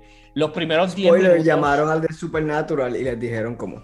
Ojalá hubiera pasado. No, pero los primeros 10 minutos, que son los que es el background de lo que está pasando, obra maestra. Esos primeros 10 minutos, es, yo quería ver más y más de eso porque los personajes se ven reales, el entorno se ve, las reacciones se ven reales, como que, ¿qué haría una, una familia normal mientras algo así está pasando? Este, ah, demasiado, demasiado, esos primeros 10 minutos son perfectos. Donde la película a mí se me complica un poco es donde todos los personajes se van por diferentes caminos y cada uno tiene su misión. Eh, y eso es un poquito más difícil de controlar. Y el hecho de que la historia, los personajes es lo que a ti te importa de esta película. La historia no es tan creativa. Como estaba diciendo Tintín, y fue mi reacción al principio, hay unos clichés, especialmente si a usted le gustan las películas de zombies, las películas de infección y de escapar y bla, bla, bla. Hay unos clichés en específico que, que hemos visto en 20.000 películas. Eh, que usted puede predecir lo que va a pasar, cómo va a ser la escena, cómo va a acabar esto, eso usted lo puede hacer está tan bien hecha que aún así entretiene. Pero la película es un poquito predecible. Lo bueno es que los personajes que se crearon fueron tan buenos, los que vienen de la primera película. Y el personaje de Killian Murphy, que Killian Murphy es el, personaje principal que llega a esta película, bien hecho. Killian Murphy es un caballo, uno de los mejores actores en, Hollywood. Eh, que el que no sepa quién es, es Blinders. Blinders. Eh, y son, hace tremendo, tremendo, la, bestia, hace tremendo personaje aquí, donde es difícil, al principio es como que tú no sabes las intenciones de él, lo, lo hacen bien brutal. Lo, lo presentan bien, ahí lo traen muy bien. Y la historia de él se, se, desarrolla bastante bien, aunque hubo unas cositas que yo no entendí, que para mí yo, espérate, ¿qué pasó con esta línea? Que de nuevo, hay tantas cosas pasando con tantos personajes diferentes que es difícil tú terminar todo bien y cerrar como que a atar todos los cabos. Dejando eso claro, la película es un palo. Y si usted está aún pensando en volver al cine, sí o no, esta es la película para usted volver. Quizás Tenet... Después de la pandemia. Después de la pandemia, Tenet no era. Tenet a mí me gustó, pero Tenet uno la tiene que ver con subtítulos y con Notepad. O sea, y con Wiki, y, no es buena para el cine, no es buena para el cine porque Tenet hay que darle pausa. O sea, cada 30 segundos usted da pausa, saca el diccionario. O sea, es un proceso. Wikipedia abierto. O sea, este, para poder. Y Tenet me gustó y los efectos especiales, o sea, algo que nunca se había visto. Pero Tenet no era, no, no es, no es, no es para la mente común. O sea, era, era para. O sea, ah, eh, por, eso, eh, por, eso, yo no, la vi, yo no quería pensar yo. Eh, la, si la sala estuviera llena de Stephen Hawking, este, a esos palos, Oscar. pero de verdad no. Esta película sí, es, sí tiene ese charm de que, ok, esto es cultura popular, cualquier persona que vea esto le va a gustar y además está bien hecha desde un punto de vista técnico, está bien hecha, con actuaciones fenomenales. Pues mira, esta es la película para ir a verla y súper, súper recomendada, aunque ya sabes, Tintín, que fue el que menos le gustó, dijo que está bien hecha, lo que pasa es que no le gusta cómo secuela. Este, y yo estoy de acuerdo en eso, en que realmente al final, si algo pasó, si se adelantó la historia de una manera, pero pero no, o sea, es, algo que tú Si tú me preguntabas a mí, antes de ver la segunda película, si tú me preguntabas a mí, ok, después de ver la primera, ¿cómo tú crees que va a ser la segunda? Pues era exactamente eso. O sea, esta es la historia. Este, so, sello de recomendación presentado. Definitivamente. y, verdad, si, si, usted, si usted nos está escuchando y la vio, eh, si, si está de acuerdo conmigo, que es la opinión correcta, pues comente. Si está de acuerdo con Tintín, comente. O si está de acuerdo con Víctor, comente. Déjenos saber su opinión también, porque queremos saber cuál fue su experiencia. Y si está de acuerdo conmigo, comente. Fanta, Fanta, ¿por qué no la has ido a ver? La película, lo bueno, lo bueno que tiene me acabo de mudar. Eso el mismo silencio el mismo silencio que tuvo Fanta en el tema, obviamente ese es el estilo de la película. Esta película yo la vi en IMAX, so los efectos estuvieron sobrados, o sea, bien, esa es la manera de regresar al cine, o sea, regreso con todo, me fui para IMAX. Este, sí, sí. Ajá. No, no, me arrepiento, o sea, si, si, esa es la parte, pues no me arrepiento. Eh, no, no veo la posibilidad, diría yo, digo, la veo comercialmente hablando, una, una continuación, pero yo creo que John Krasinski tiene, tiene mente y tiene material como director para meterle a otros proyectos y ya. Voy a decir algo. La sección que yo fui a ver, perdóname, la sección que yo fui a ver incluía un QA después de la película con John Krasinski y J.J. Abrams.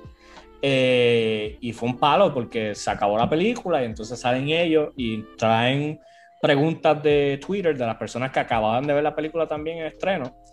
Eh, y fue un palo porque pude, tener la oportunidad de, ver literalmente al director reaccionando con el público a las preguntas del público al momento. Eh, y parte de, la de las preguntas que vinieron es que está esto setting up una, una próxima secuela.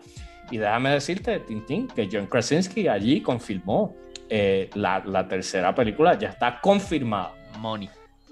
Así que no, no necesariamente con los mismos personajes, quizás se está explorando otra historia oh, oh, dentro del oh. otra historia dentro del mundo de, de ninguna pues. idea te hubiese gustado, así que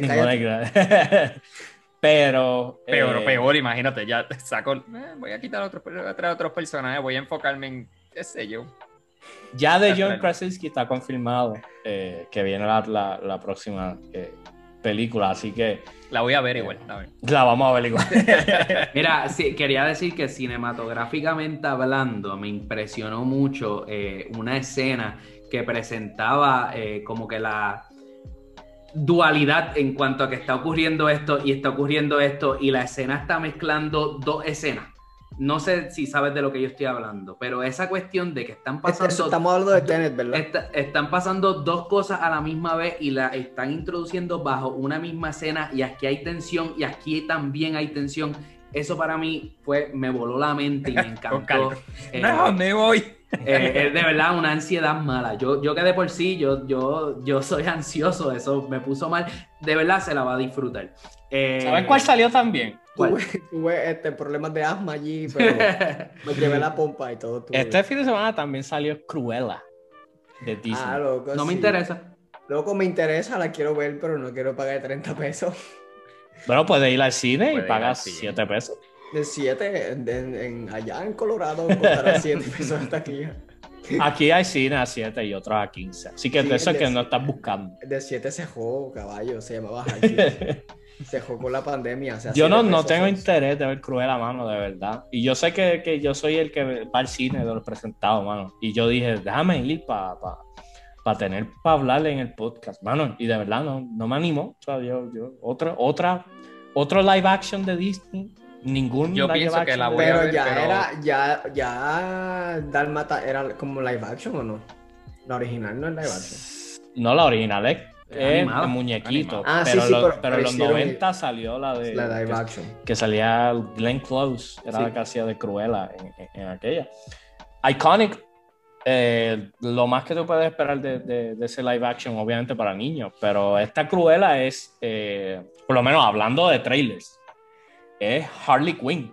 O sea, estamos viendo eh, Harley Quinn Dálmata. Ah, pues dame un break, estoy downloading ahora. Soy yo, soy yo el que, que, ve eso. Soy yo el único que ve que, que no lo una copia estaba viendo, ya va por 50% darme en la película. la película de Cruella, yo creo que es de estas películas que al fin y al cabo yo soy uno de los que no la voy a ver en en, este, streaming service. Disney Plus cuando salga gratis. Sí, exacto. No le voy a pagar los 30 dólares adicionales a Disney. Así vi Mulan y valió la pena. No verlo. Este, no la odié.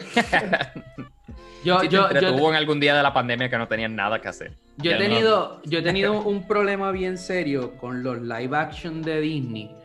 Porque no sé si es esta cuestión de la nostalgia, pero yo estoy esperando ver algo que me transporte a la niñez. Y cuando veo que están como que por ejemplo, vamos a tomar Mulan de ejemplo, cuando dijeron que obviamente los personajes icónicos de Mushu y el, y el otro, otro también no, no iban a estar presentes, como que eso obviamente fue como que, ya entre manos, son personajes que si tú viste estas películas, parte del encanto era ver estos personajes, ¿tú me entiendes?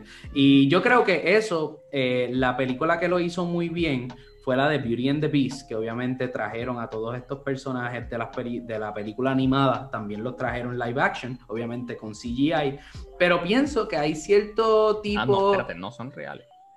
No, no son reales. No son reales. Este, ah, la taza, no. La taza. Peor que a Quiet Place.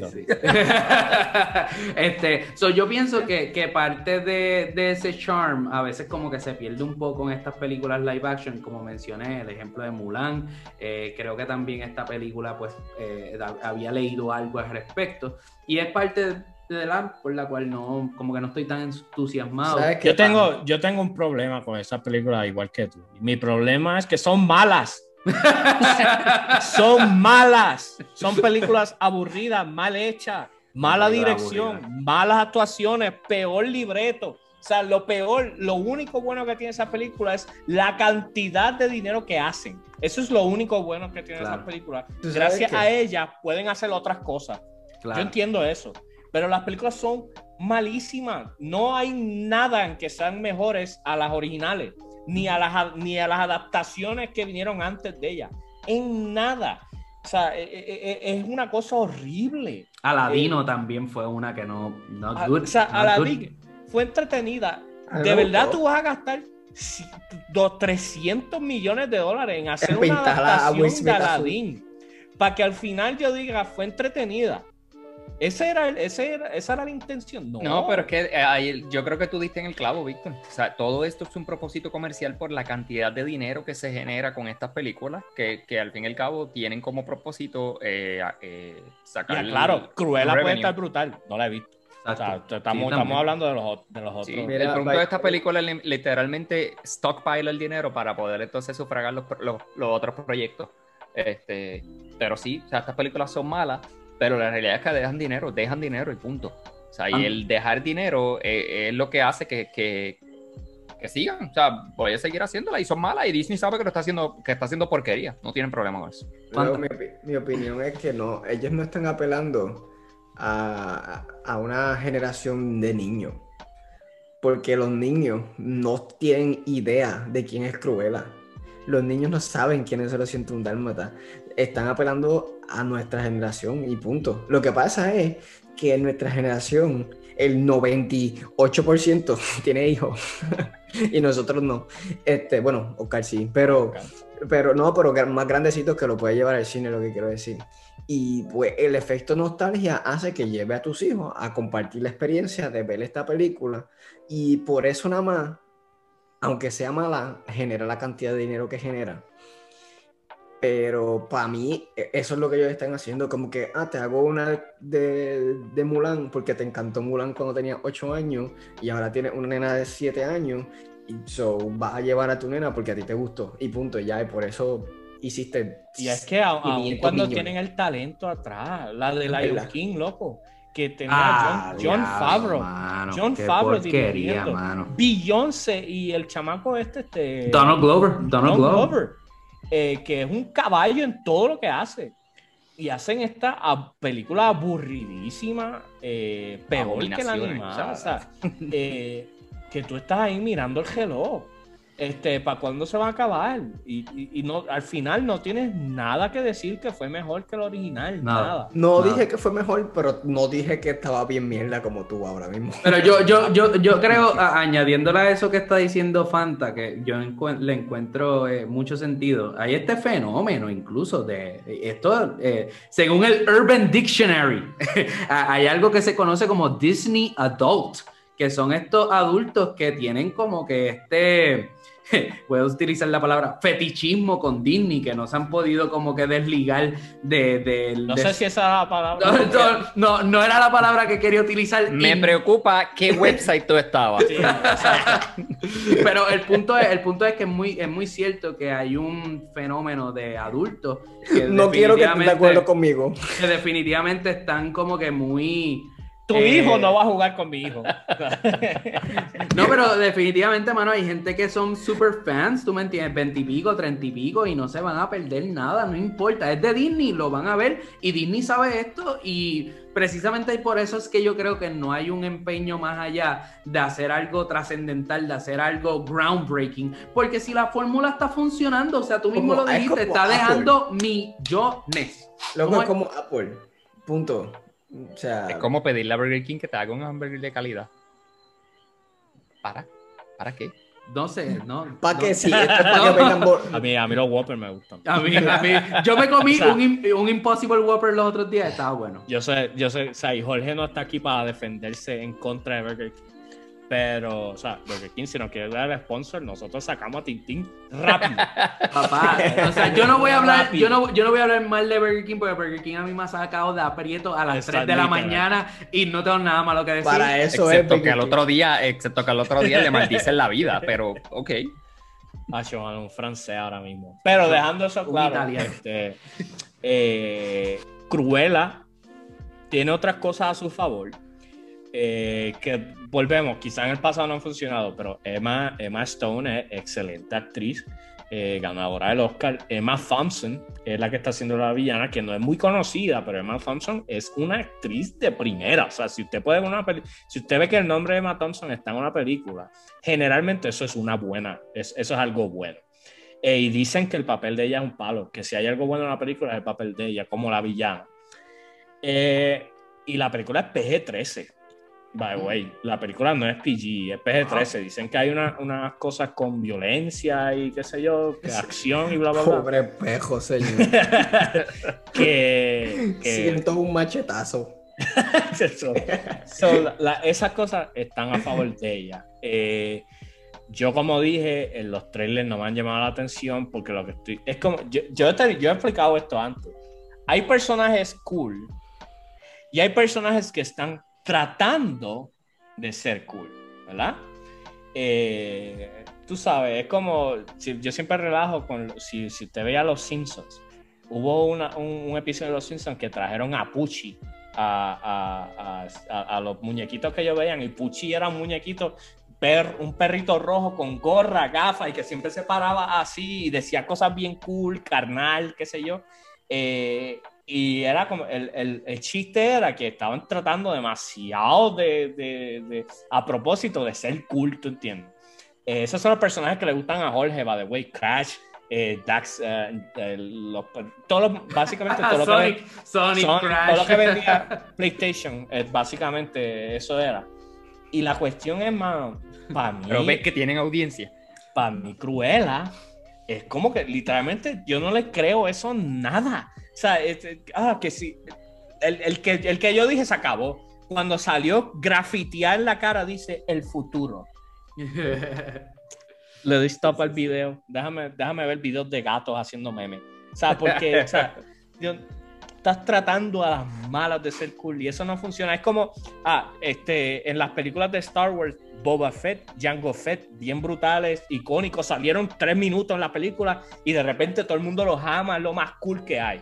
Y de repente. No te atrevas, a, hablar, no te atrevas a hablar mal de, de Jar, de repente, J.J. Abrams saca el personaje de la coronel tal, que es un, un este, soldado de esta unidad de Stormtroopers, pero platinado. Y es chrome. Y es como que qué cool es. No, bro. Está viendo bien brutal que trataste de que ese fuera el personaje cool y nadie dijo, literalmente absolutamente nadie dentro del fandom de Star Wars dijo, diablo, qué brutal. Sin embargo, el Stormtrooper, va, güey, me fui, me, me interrumpes ya mismo. el Stormtrooper que salió por tres segundos diciendo traidor en, la, en, la, en el Force Awakens se fue viral de que lo más cool que había pasado. Porque lo cool en películas, tú no lo puedes manufacturar. Simplemente es o no es. Ya, ese es mi rant eh, dirigido a JJ Abrams específicamente. El, el, Víctor, ya Oscar había despedido el episodio. Este... Pero Cruella, ahora mismo no me llama la atención. No sé si la voy a ver esta semana. Eh, que tenga un poquito más de tiempo. El miércoles nos dice, hermano, la vi. a lo mejor está brutal. A lo mejor la vio hoy cuando terminó el podcast. Pero Disney no tiene un buen track en las películas de Disney, en, mi estúpida opinión. Son malísimas, aburridísimas, eh, son un desastre. No, o sea, el hecho de que hagan tanto dinero, o sea, quita momentos de apocalipsis, hace que el apocalipsis esté más cerca porque la humanidad vale menos. Pero esa es mi opinión. Me gusta. Ese es mi veneno. Estoy, de acuerdo, estoy de acuerdo contigo. Y este, pero mira, moviéndonos a otro tema. Este, mira, salió una película en Netflix que se llama Blue Miracle, ¿verdad? Es una película eh, basada en una historia real. Eh, fue una película que estuvo en número 3 eh, en los top 10 de Netflix los otros días. Lo estoy mencionando porque la película aunque no es explícitamente. Cuidado con ese eh, top ten, todavía no le creo sí, a Netflix sí, el sí, Y mira bueno, que no hay break. cuando yo vi, para tiempo, paréntesis, sorry, cuando yo vi The Wrong Misty, que estaba número uno. Y ya sé que tú estás hablando. The wrong, the, the wrong Missy. The Wrong Misty, o Missy, o qué sé yo cómo se llamaba. Yo vi esa película porque estaba número uno y yo. yo que yo acabo de ver. Este, no sé, yo sé, esa es una comedia de esa. Sale uno de los que sale con Adam Sandler siempre. Eso es lo único que tengo que decir y ya saben. sí, un desastre, un desastre. Mira, si alguien tiene idea de cómo funciona el algoritmo de los top, por favor, nos deja saber porque en verdad estamos todavía tratando de determinar esto. Zumba, el algoritmo, zumba el algoritmo en los comments. Pues mira, eh, lo curioso de Blue Miracle, aunque no es explícitamente centrada en fe, sí es una película que sale de una casa productora cristiana y lo curioso de esto es que vi la película, entiendo que Fanta también la vio, y es una película que está bien hecha, es una película basada en una historia real. Eh, y lo que me impresionó es precisamente eso, que fue una película que no fue cringy, eh, fue, eh, llevaron a cabo, o sea, tenían buenos actores, tienen a este tipo, a Dennis Quaid, sale en la película, que, que es tremendo actor, y la película tiene un buen mensaje, eh, y, no, es solamente la cuestión de un buen mensaje, es una buena película, es buen arte. Y la razón por la cual lo estoy trayendo es, nuevamente, sé que hay mucha audiencia eh, cristiana que nos escucha, mano, las películas cristianas tienen un track record de ser una basura. De ser una basura. Y lo digo, y lo digo con todo el ánimo de ofender. O sea, aquí yo no estoy, aquí yo no estoy tratando de ser, de ser nice, ni no, no, no, no. Yo no, no estoy tratando de cuidarme. Mi reputación, usted la tira por el piso si usted quiere. Las películas cristianas, en su gran mayoría, un 99.9% son una gran basura. Y si a usted le gusta Ghost Not Dead. este, este, la cuestión es que te tiran un, te quieren tirar un mensaje brutal. Y tal vez, tal vez el mensaje está brutal, pero todo lo demás como que, como que ni, el mensaje. Ghost no, no todas las personas ateas son malas, literalmente malas y, todos los pastores perseguidos, bueno, o sea, no, eso no es así. Ok, ok, vamos, vamos, fuera de broma. Yo, yo, mano, yo me acuerdo cuando yo vi God's Not Dead, yo dije, esto tiene que ser un chiste. Literalmente, todo personaje que no fuera cristiano. Era una persona. Lo peor. lo peor de lo peor. O sea, y como, como señalaban a, bueno, la realidad del mundo.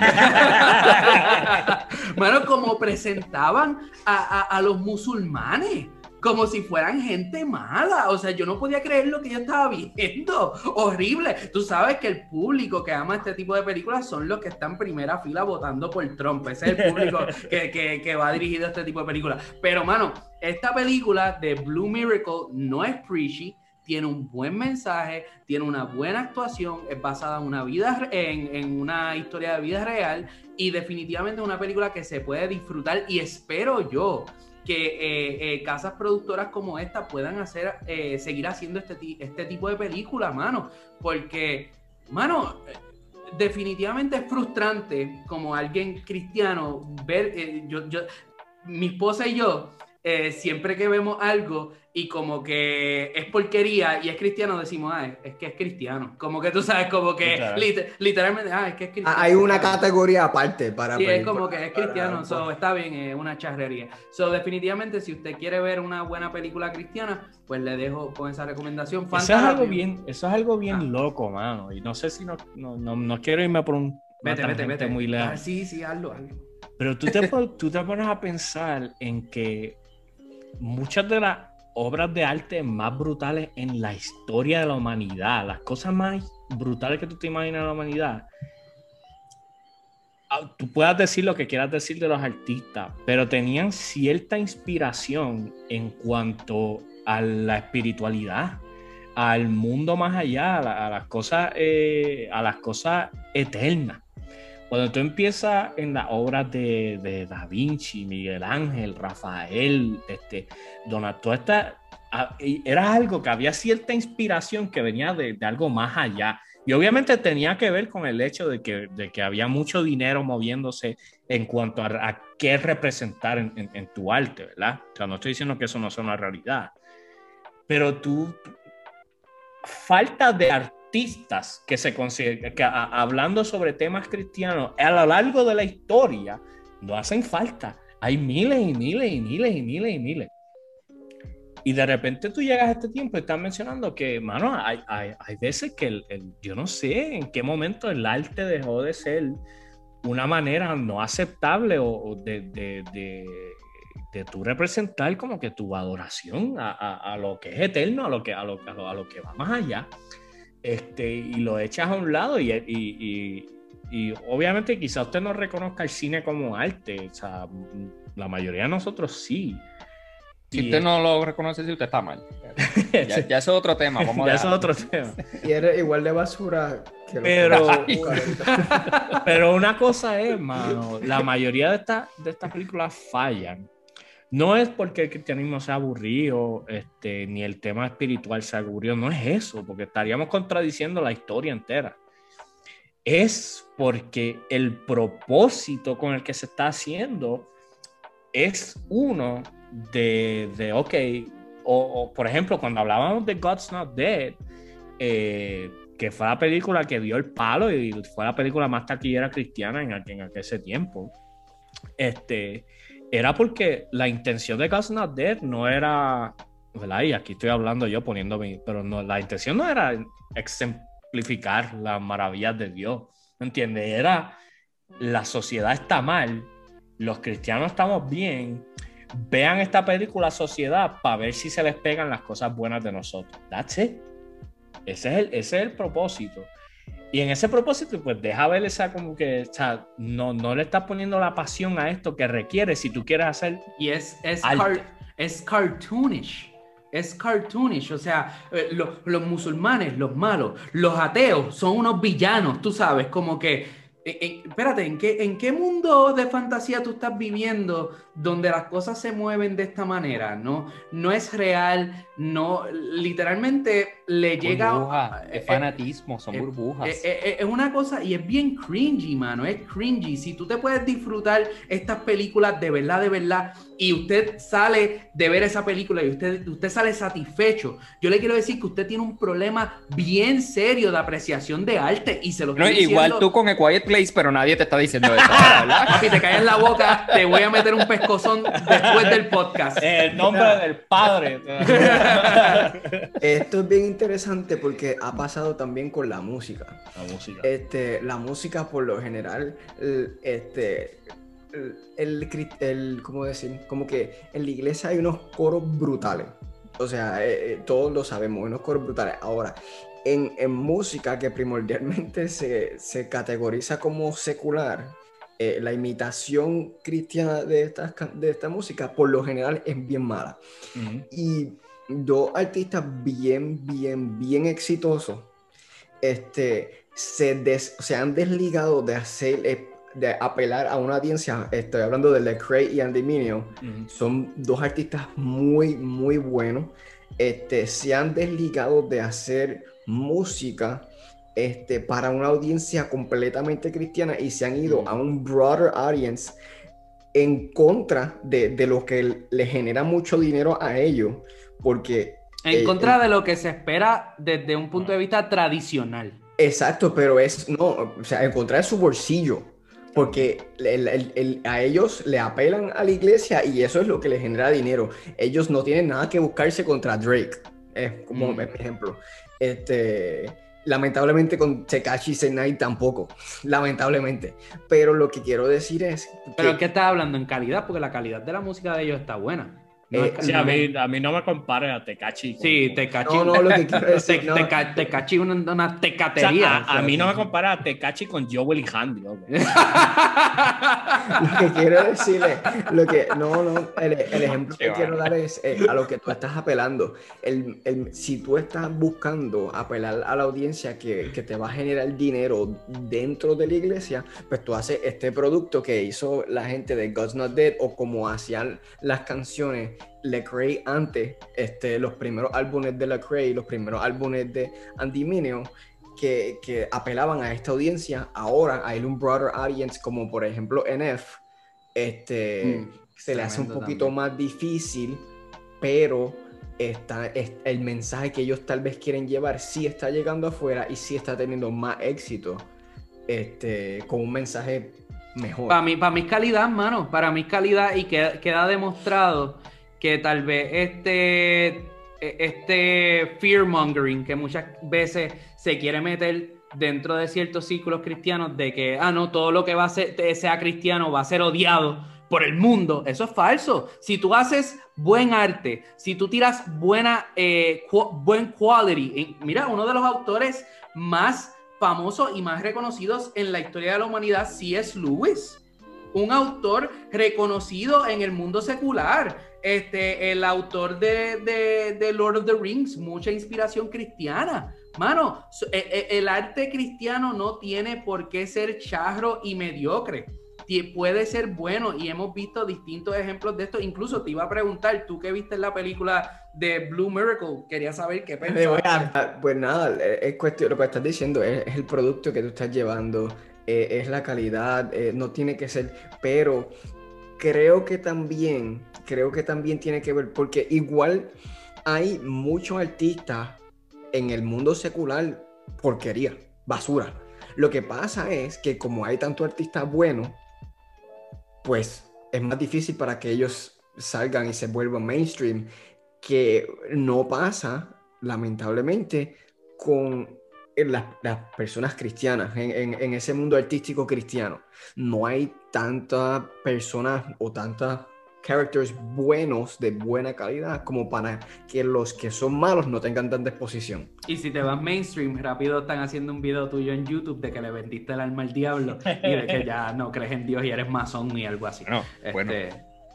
Quién sabe. Pero no, mano, eh, me, me, me, me, gusta, me, gustó mucho la, la, discusión. Eh, Víctor, lo profundizaste súper cool.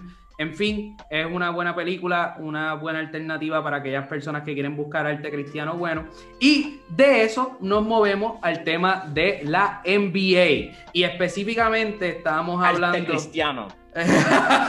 estábamos hablando eh, de de este, ay Dios mío, este reguero. De los fanáticos. De los fanáticos, Dios mío, que son unos salvajes, yo no sé qué está pasando. O sea, le dan el break con esto del COVID, con todo esto de la pandemia. Estamos volviendo a traer a los fanáticos a sentarse en los asientos que tanto hace falta, porque yo no sé ustedes, pero ver un evento deportivo sin fanáticos es algo que tú no Hacerlo, o sea, yo, con las risas, con las risas grabadas, loco, y los aplausos grabados. Desde los 50, desde los sitcoms de los 50. Eh, eh, eh, es bien triste. Y ver esto nuevamente, pues está resurgiendo un interés más deep a lo que viene siendo el mundo de los deportes. Pero, mano, hemos visto unas cosas que definitivamente son alarmantes. O sea, en tres juegos distintos ya se han visto fanáticos tomar ciertos tipos de acciones en contra de los jugadores. Y yo digo, mira, hay que ser bien morón número uno, te están dando una oportunidad, contrólese. Pero nada, Víctor, eh, si puedes mencionar los ejemplos. Sí, para, el que no sepa, cosas que se han visto, la NBA pasó a los playoffs y cuando ¿verdad? llegan los playoffs, pues, pues los ánimos están caldeados y cada juego... sí, pero los que van son los fanáticos de verdad, porque hay que pagar bueno. cuestan, exacto, eso eh, Voy mañana, si os permite. Este, la cuestión es que si God's not dead. La cuestión es, que, que vienen sea, están los ánimos caldeados, cada juego es importante y bla, bla, bla, pero se está viendo un número de fanáticos que está siendo irresponsable. Empezó, empezó la cuestión con lo de Russell Westbrook, que Russell Westbrook eh, le arrojaron un pote de popcorn encima entero, un fanático. Este puede decir, ah, pero es que, o sea, eso es una falta de respeto. Y pegó la ahora mismo con COVID, donde tú no quieres ningún fluido, ningún tipo de contacto que, que, no, que no sea nada que tenga que ver contigo. Este... Pero quedó bien, me disfruté el video, by the way. Ese fanático que vuelva. no escuchan. Band for life, by the way. Band for life. Eh, no vale la pena, especialmente si tú eres fanático, Dios mío. Este, la otro incidente que yo creo que es el más grave. Loco, lo eh, escupieron a Fue donde escupieron a Trey Young, unos fanáticos, que esa, esa rivalidad entre New York y Atlanta ahora mismo está terrible. Que, by the way, o sea, que, que hay rivalidad más insignificante. Pero nada, eso, eso, eso, son otros 20, otros 20 pesos. Este, vamos a ver quién queda sexto en el este. Este. Pero la cuestión es más que eh, un fanático escupió a, a, a Trey Young. Este, y eso es un peligro, especialmente en la situación que volvemos, que todavía se está viviendo. Eh, COVID y 25 mil enfermedades STDs. Eh, literal. Y entonces también al último que ocurrió fue con Kyrie Irving en Boston. Kyrie Irving juega para los Brooklyn eh. Nets. Y en esta situación fue que le tiraron a él con una botella de agua para, ¿verdad? Le dieron la cara. Este. Eh, medio buscado, no eso es... haberle tirado la botella. Eso es un martes cualquiera en un juego de los de, de, los, de, quebradillas contra, contra Santurce. Es un martes cualquiera. By the way, yo quiero decir que estos fanáticos siempre han existido, ellos siempre han hecho esto. Lo que pasa es que yo pienso que ahora este, hay más media grabando a los fanáticos mm. y están más expuestos, pero... Hay menos fanáticos y es más fácil de que. También. pero, pero para mí, para mí, o sea, lo del popcorn y lo de la botella, o sea, yo jamás lo haría por cuestión del, respeto que yo le tengo a, los jugadores eh, y al juego. cualquiera, no importa. Este, cuestión de que, o sea, se cae de la mata, pero pues lo hiciste, pues te votaron. Pero esto de escupir, o sea, esto es algo, para mí esto, esto es otro nivel. Esto es, o sea, eso es, se acabó el evento, tú vas preso sea, tú hiciste eso, tú vas preso. Y entiendo. Ah, no, fue, fue el de la botella que lo, lo arrestaron. A ese del que escupió, no Ay, el que escupió, no. No sé, no sé. No, no, he sabido mucho del follow Incluso no, no, sé, no sé si lo identificaron. Eh, es la otra cosa, no sé. Pero, mano, o sea, eh, eh, es, como. eso que tú dices es tan cierto porque tú te consideras fanático del deporte, fanático de un equipo, obviamente tú pagaste para estar allí. Y un montón de dinero. Y tú estás... sí, mano, es un juego de playoff y tú vienes y te tiras esta maroma. Los niveles de idiotez, mano. lo, imbécil que tú tienes que ser, mano, es otro nivel. Y más aún cuando nuevamente estamos hablando que le están dando una oportunidad, porque es una oportunidad que le están dando a los fanáticos de nuevamente integrarse con el deporte. O sea, eh, eh, eh, es lamentable. Y pues nos deja ver lo basura que es el humano. yo creo que esa, esa, yo, creo que esa ha sido, este, esa ha sido la temática de este episodio. Lo bueno es que resume muy bien el episodio. Todos son una basura. si, si, te gustan estas cosas, tú eres una basura. Si haces estas cosas. O sea, me voy a escupir yo mismo. by the way, by the way, este, para, para llevarlo a un temita que también tiene que ver con lo basura que es lo, lo humano. Víctor, estabas hablando eh, eh, de que surgió una controversia con algo de gaming. Ponnos al, día, ponnos al día con eso. Ok, so hay un juego de PlayStation que se llama Horizon Zero Dawn. Horizon Zero Dawn es un exclusivo de PlayStation que salió en 2017. Eh, y tiene una, tiene una historia bien interesante, bien nítida. El juego un palo. Este, y ah, fue un éxito tan grande que ya se confirmó que viene ¿verdad? La, la, secuela. Y se anunció, salió el primer trailer. A, Tintín, a Tintín no le gustan mucho las secuelas. Así. a Tintín no le gusta la secuela. Este, salió el primer teaser de trailer sobre el gameplay del juego, ¿verdad? Y algo que salió y el juego se ve nítido, las gráficas ahora son de PlayStation 5 en vez del PlayStation 4, son mejores gráficas. By the Víctor, perdona que te interrumpa, me acaba de llegar una notificación de ESPN de que un fanático acaba de lanzarse a la cancha y que los guardias de seguridad tuvieron que hacerle un taco para, para eh, restringirlo. Así que nada, acaba de pasar esto en el juego de los Sixers y los Wizards. Continúa. Mundial de fútbol cualquiera. No, no, hay eh, un, juego brutal, los Sixers contra, contra Wizards, ¿sabes? el tipo hizo eso, me estaba aburrido, este, la cuestión es, más que con esto de Horizon Zero Dawn sale el, el, el, trailer y de repente se empieza a ir el trailer viral. Y, la gente de la PlayStation eso están como que, que bueno, se fue viral, pero se fue viral por la, no por las razones que yo esperaba. Y es que el personaje principal, eh, ya se me olvidó el nombre ahora del personaje principal. Creo que a, a, Aloy. Aloy, Aloy. Aloy, eh, Aloy. que es el personaje principal, es, una fémina. Eh, tiene, es, es más HD ahora que en 2017, hay más gráfica. So, la cara de ella se ve un poco más ancha que como se veía en 2017. La pandemia, la pandemia. yo sigo pensando que no, que para mí es una cuestión de luz y de los shaders y bla, bla, bla. Pero la gente empezó a quejarse, mucha gente empezó a quejarse de que los malditos SJWs, Social Justice Warriors, se siguen metiendo en nuestros videojuegos y ahora quieren hacer que este personaje que se veía tan brutal en el 2017 y que podía ser mi novia, no, perdón, me, fui, eh, que podía el 2017, ahora en 2020 es gorda. Te pregunto, eso es lo peor que puede pasar con un, con, con, con, con ¿cuán, ¿cuán, ¿Cuán real es esta controversia? El, bueno, siempre, yo siempre digo que estas cosas son... Eh, Alguien alguien con un post que se fue viral que no representa absolutamente nada, pero que pero habló duro. Okay, eh, ¿Te entiendes? Y entonces, si es una realidad de que, de que los videojuegos han estado pasando por este proceso. Hemos hablado de Last of Us 2, que lo hablamos hace un tiempo, que yo mismo fue uno de que a mí The Last of Us 2 yo lo odié completamente. No porque había un personaje eh, femenino que no tenía los estándares femeninos que a mí me gustan, sino simplemente porque la historia es una basura. O sea, y era un juego que es la historia. Era un juego este, malo, pero un juego malo. Eh, digo, en gráfica, en juegos, gameplay, todo es próxima generación. Pero la historia del juego no me gustó. Y no me gustó el juego. Pero eh, ahora con esta historia, con esto de, si yo te envié la foto, no sé si las podemos poner,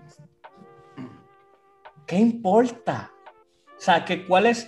La, la queja es que en este mundo apocalíptico, donde las los cavemen, los, los, neandertales y las máquinas interactúan para la supervivencia del ser humano como especie, que, que el personaje, que este personaje subió una libra, dos libras en los seis meses entre la, la parte 1 y la parte 2 que para mí no lo hizo, pero aún si lo hubiera hecho.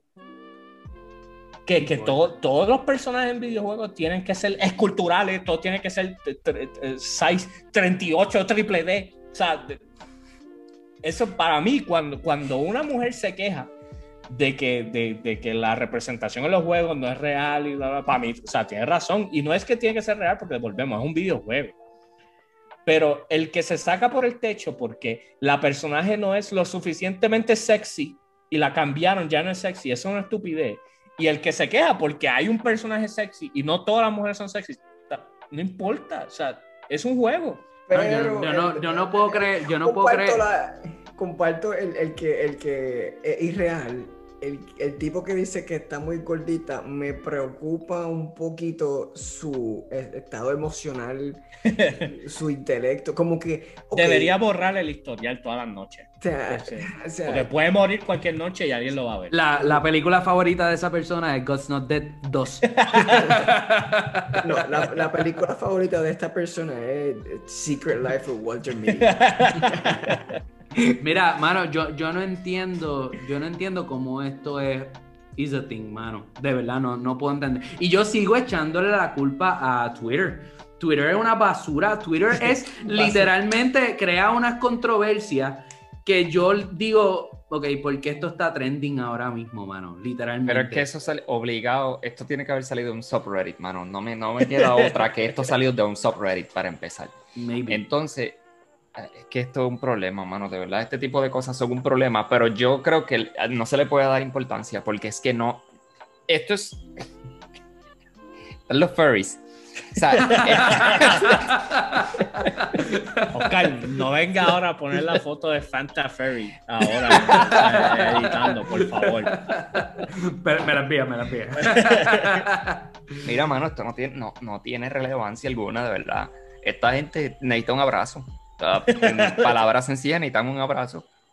Son personas que lamentablemente la pandemia ha sacado lo peor de ellos, mano. Porque si tú te pones a pelear porque un personaje tiene más libra o menos libra, o si es El simple hecho de que haya que explicar tan siquiera que ah, fue el ángulo de la, de la foto o de, la animación, porque o sea, para colmo son animaciones porque estamos hablando de un videojuego. Si está eh, obesa, pasaron tres años, hay una pandemia, la tipa le dio con stress eat, que se fastidie, eso no daña el juego, si el juego es bueno, es bueno, que se fastidie, a mí no me importa, yo no, ¿Qué, diablo? Yo tengo que estar haciendo pendiente a, un, personaje de un videojuego, pendiente al peso de un personaje ficticio. Está gaño, hermano. Y yo puedo entender si estuviéramos hablando de un. O sea, estamos hablando de un juego 100% historically accurate. Como que, un juego que esté buscando, como que, ok, esta es la historia. Que por ejemplo, fue la, fue la, la controversia que hubo con Battlefield 5. Sé por dónde va, sé por dónde va. Que está este juego que es hiperrealista, donde está buscando representar que todo lo que está ocurriendo está ocurriendo como es y de repente sale un personaje fémino, un soldado fémino que, eh, de infantería, que, que, en ese tiempo no había, pero vamos a suponer que había, y de repente tiene una mano robótica y tú como que, espérate, pero el juego no era, el juego no era este... Es representativo de una guerra literal, eso es lo que tú me estás diciendo. exacto. Okay. O sea, esto no, no se supone que esto pasó en 1917, ¿tú entiendes? Como que se supone y me estabas vendiendo una cosa y me la cambiaste de momento. Eso yo lo puedo entender, pero pero un mundo ficticio, donde lo que estamos buscando es entretener, right? Es entretener, no estamos representando nada, estamos buscando crear una experiencia, la estamos creando nosotros. Mano, that's it. el, creador pone las reglas y el creador pone las reglas y en ese mundo tú puedes funcionar de otra manera, aunque sea más sobrepeso, pues mira, brutal, ojalá este mundo fuera así, pero no. Pero la cuestión es que, ¿cuál es el, el, show? Total, el, juego va a vender como loco. La cuestión es que el tipo debe ser un gordo. O sea. la cuestión. es probable. Tú no me vengas a decir a mí que un tipo en shape está jugando este juego y dijo: Ella no tiene abdominales.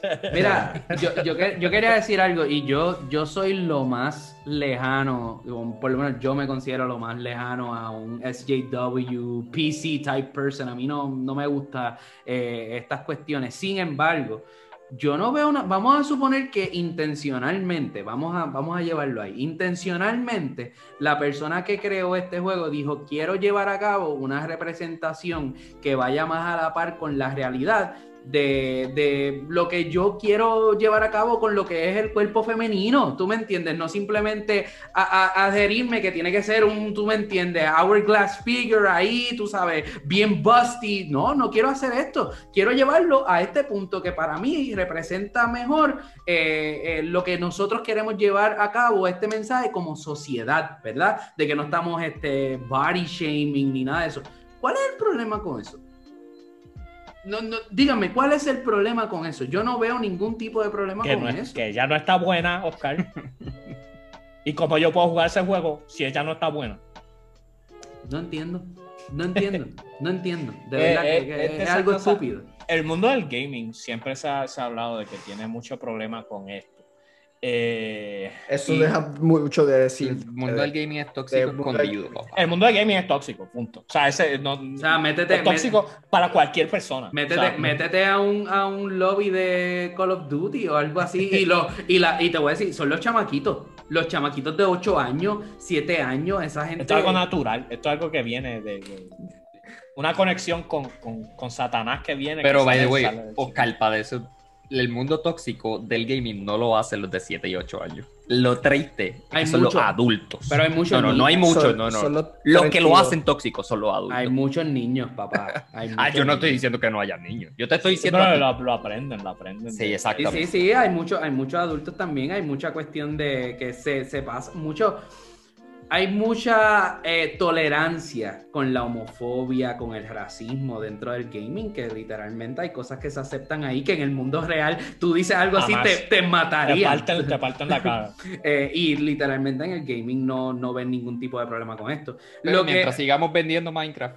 Lo que yo, yo entiendo... tengo que hablar bien de, muchas de, las de las eh, plataformas de juego eh, por ejemplo, Activision y eso se han estado moviendo a, ofrecer maneras de tú reportar esas cosas eh, o de poner filtros. Ahora con la, tecnología, ahora hay juegos que están viniendo con filtros, loco, donde tú puedes poner filtros específicos de cosas, de, temáticas que tú quieres filtrar en, en, audio. Y volvemos, alguna gente va a venir como que, hay la generación de cristal que no puede. No, no, brother, eso, una, eso no hay razón por la cual tú tienes que estar usando eh, lenguaje racista en el juego eh, para decir que este tipo es más porquería que el otro. Como que eso no. hay, gente, que va a decir, pues si no te gusta, no te metas a jugar. Pero espérate, tú me estás diciendo a mí que la única manera que yo puedo disfrutar de esta experiencia de gaming es tener que escucharte la, la mierda que te sale de la boca.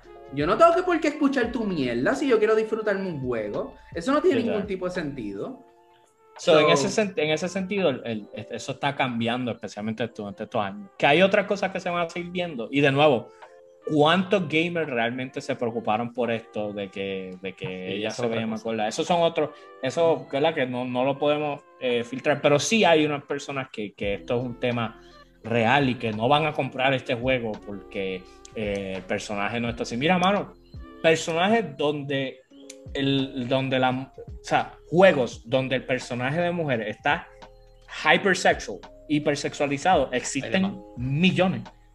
So, no es como que te va a faltar algo. en este no es, no es así. Y, y de nuevo, para mí se ve brutal. O sea, para mí el juego se ve excelente. So que para mí ellos se van a estar pendiendo de un juegazo, mano, por, por una estupidez de un cerebro cejado simplemente por, porque no, están, no entienden que, no todo tiene que estar derivado a ellos, que, que hay gente diferente que existe y que consume. Muy bien, estoy de acuerdo con eso. Muchachos, eh, antes de despedirnos, quiero decir, como siempre, eh, que pues estamos todavía, según las estadísticas oficiales, número 17 en todo Puerto Rico. Así que le damos las gracias a las personas que nos han colocado en esa posición. Así que para los que nos escuchan, nos apoyan, nos comentan, se han suscrito, eh, le damos las gracias. Y antes de irnos, ¿verdad? Víctor quiere comunicarles algo. Sí, este, siempre decimos que este episodio llega gracias a Amazon Audible, la mejor plataforma de audiolibros Eh, Amazon Audible es un palo, mano. O sea, literalmente tú tienes unos créditos que recibes mensualmente, con esos créditos puedes acceder a la librería de ellos, libros específicos, y tener audiolibro un palo porque tú puedes escuchar los libros, eh, sea que estás buscando un libro para entretenerte, eh, una novela, una historia, o libros para aprender, adquirir nuevos skills, conocer biografía, bla, bla, bla, lo que usted quiera, eso está en Audible y lo puedes escuchar mientras estás haciendo otras cosas. A mí me gusta mucho ir a caminar y ponerle el Audible y así estoy haciendo varias cosas a, la vez y eso a mí, para mí eso es lo mejor de Audible. Además, que Audible también tiene eh, su, su propio contenido. Que, que, ese no tienes que, o sea, a la vez que tú tienes la, la, suscripción, no es que tienes que usar un crédito para ello, es que tienes acceso a todos sus podcasts, a todos los libros de, de Audible y todo eso, eh, y están creando muchos libros constantemente. So, en fin, Audible es un palo y con el link que tenemos en el área de abajo, usted utiliza ese link, puede tratar Audible de gratis eh, y a la misma vez apoya a los presentados porque los presentados nos beneficiamos con cada vez que una persona utiliza ese link. Y lo bueno, como dije, un mes totalmente gratis, usted lo trata, ve si esto es para usted. Si no es para usted, usted simplemente cancela la suscripción, se queda con los libros que usted compró de gratis. Eso es suyo. Ah, y, simplemente si no le gustó, sigue hacia adelante este, y igual apoyó a los presentados. Pero si le gustó, que yo le prometo que le va a gustar, eh, va a tener esa oportunidad de utilizar Audible y además beneficia a los presentados. Si no viste, te devuelve los chavos. Así que el link está allá abajo que lo puede eh, utilizar.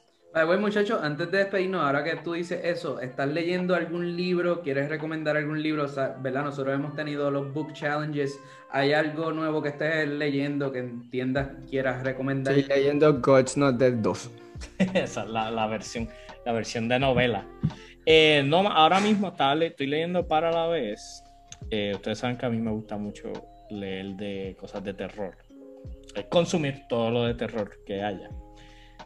Pero estoy leyendo uno que se llama The Troop de Nick Carter, que es un, grupo de eh, Boy Scouts que están, eh, se quedaron varados en una isla pequeña y hay unas cosas sobrenaturales que están pasando ahí. La tensión en ese libro está a otro nivel.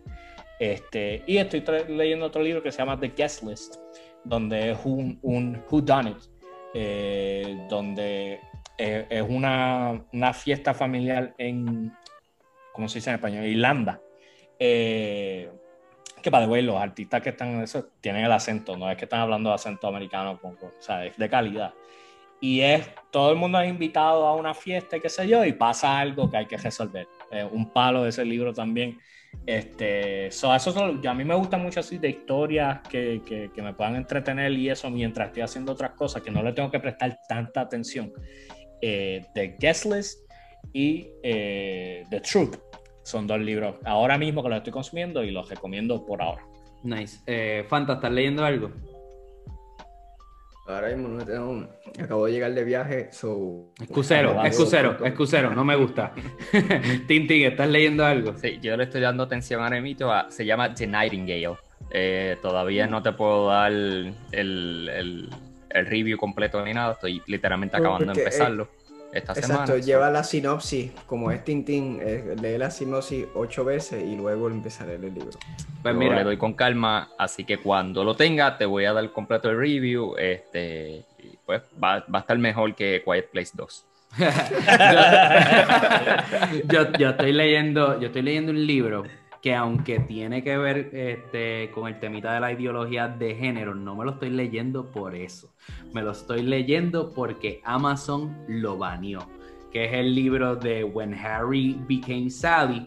Está en, lo tuve que comprar por Apple Books. Eh, realmente el libro tiene mucha información que ya yo conocía, simplemente siento que estoy leyendo algo ilegal y eso me da un rush eh, así que ese es el libro que, me estoy leyendo. Después cuando lo termine me gustaría leerme el libro de Laje. Así que eh, muy bien, me alegro que nos hemos mantenido eh, todos excepto Fanta. Eres, eres, una vergüenza para el grupo, no usted, mano. Este, yo, Fanta lee también. Porque estás seguro, que... seguro que Jorge lee. no, yo sé que Fanta ha estado un proceso de mudanza heavy. Así que nada, mi gente, gracias por el apoyo como siempre. Eh, este episodio claramente estuvo bueno porque Jorge no estuvo. Así que será hasta la próxima, mi gente. Cheque.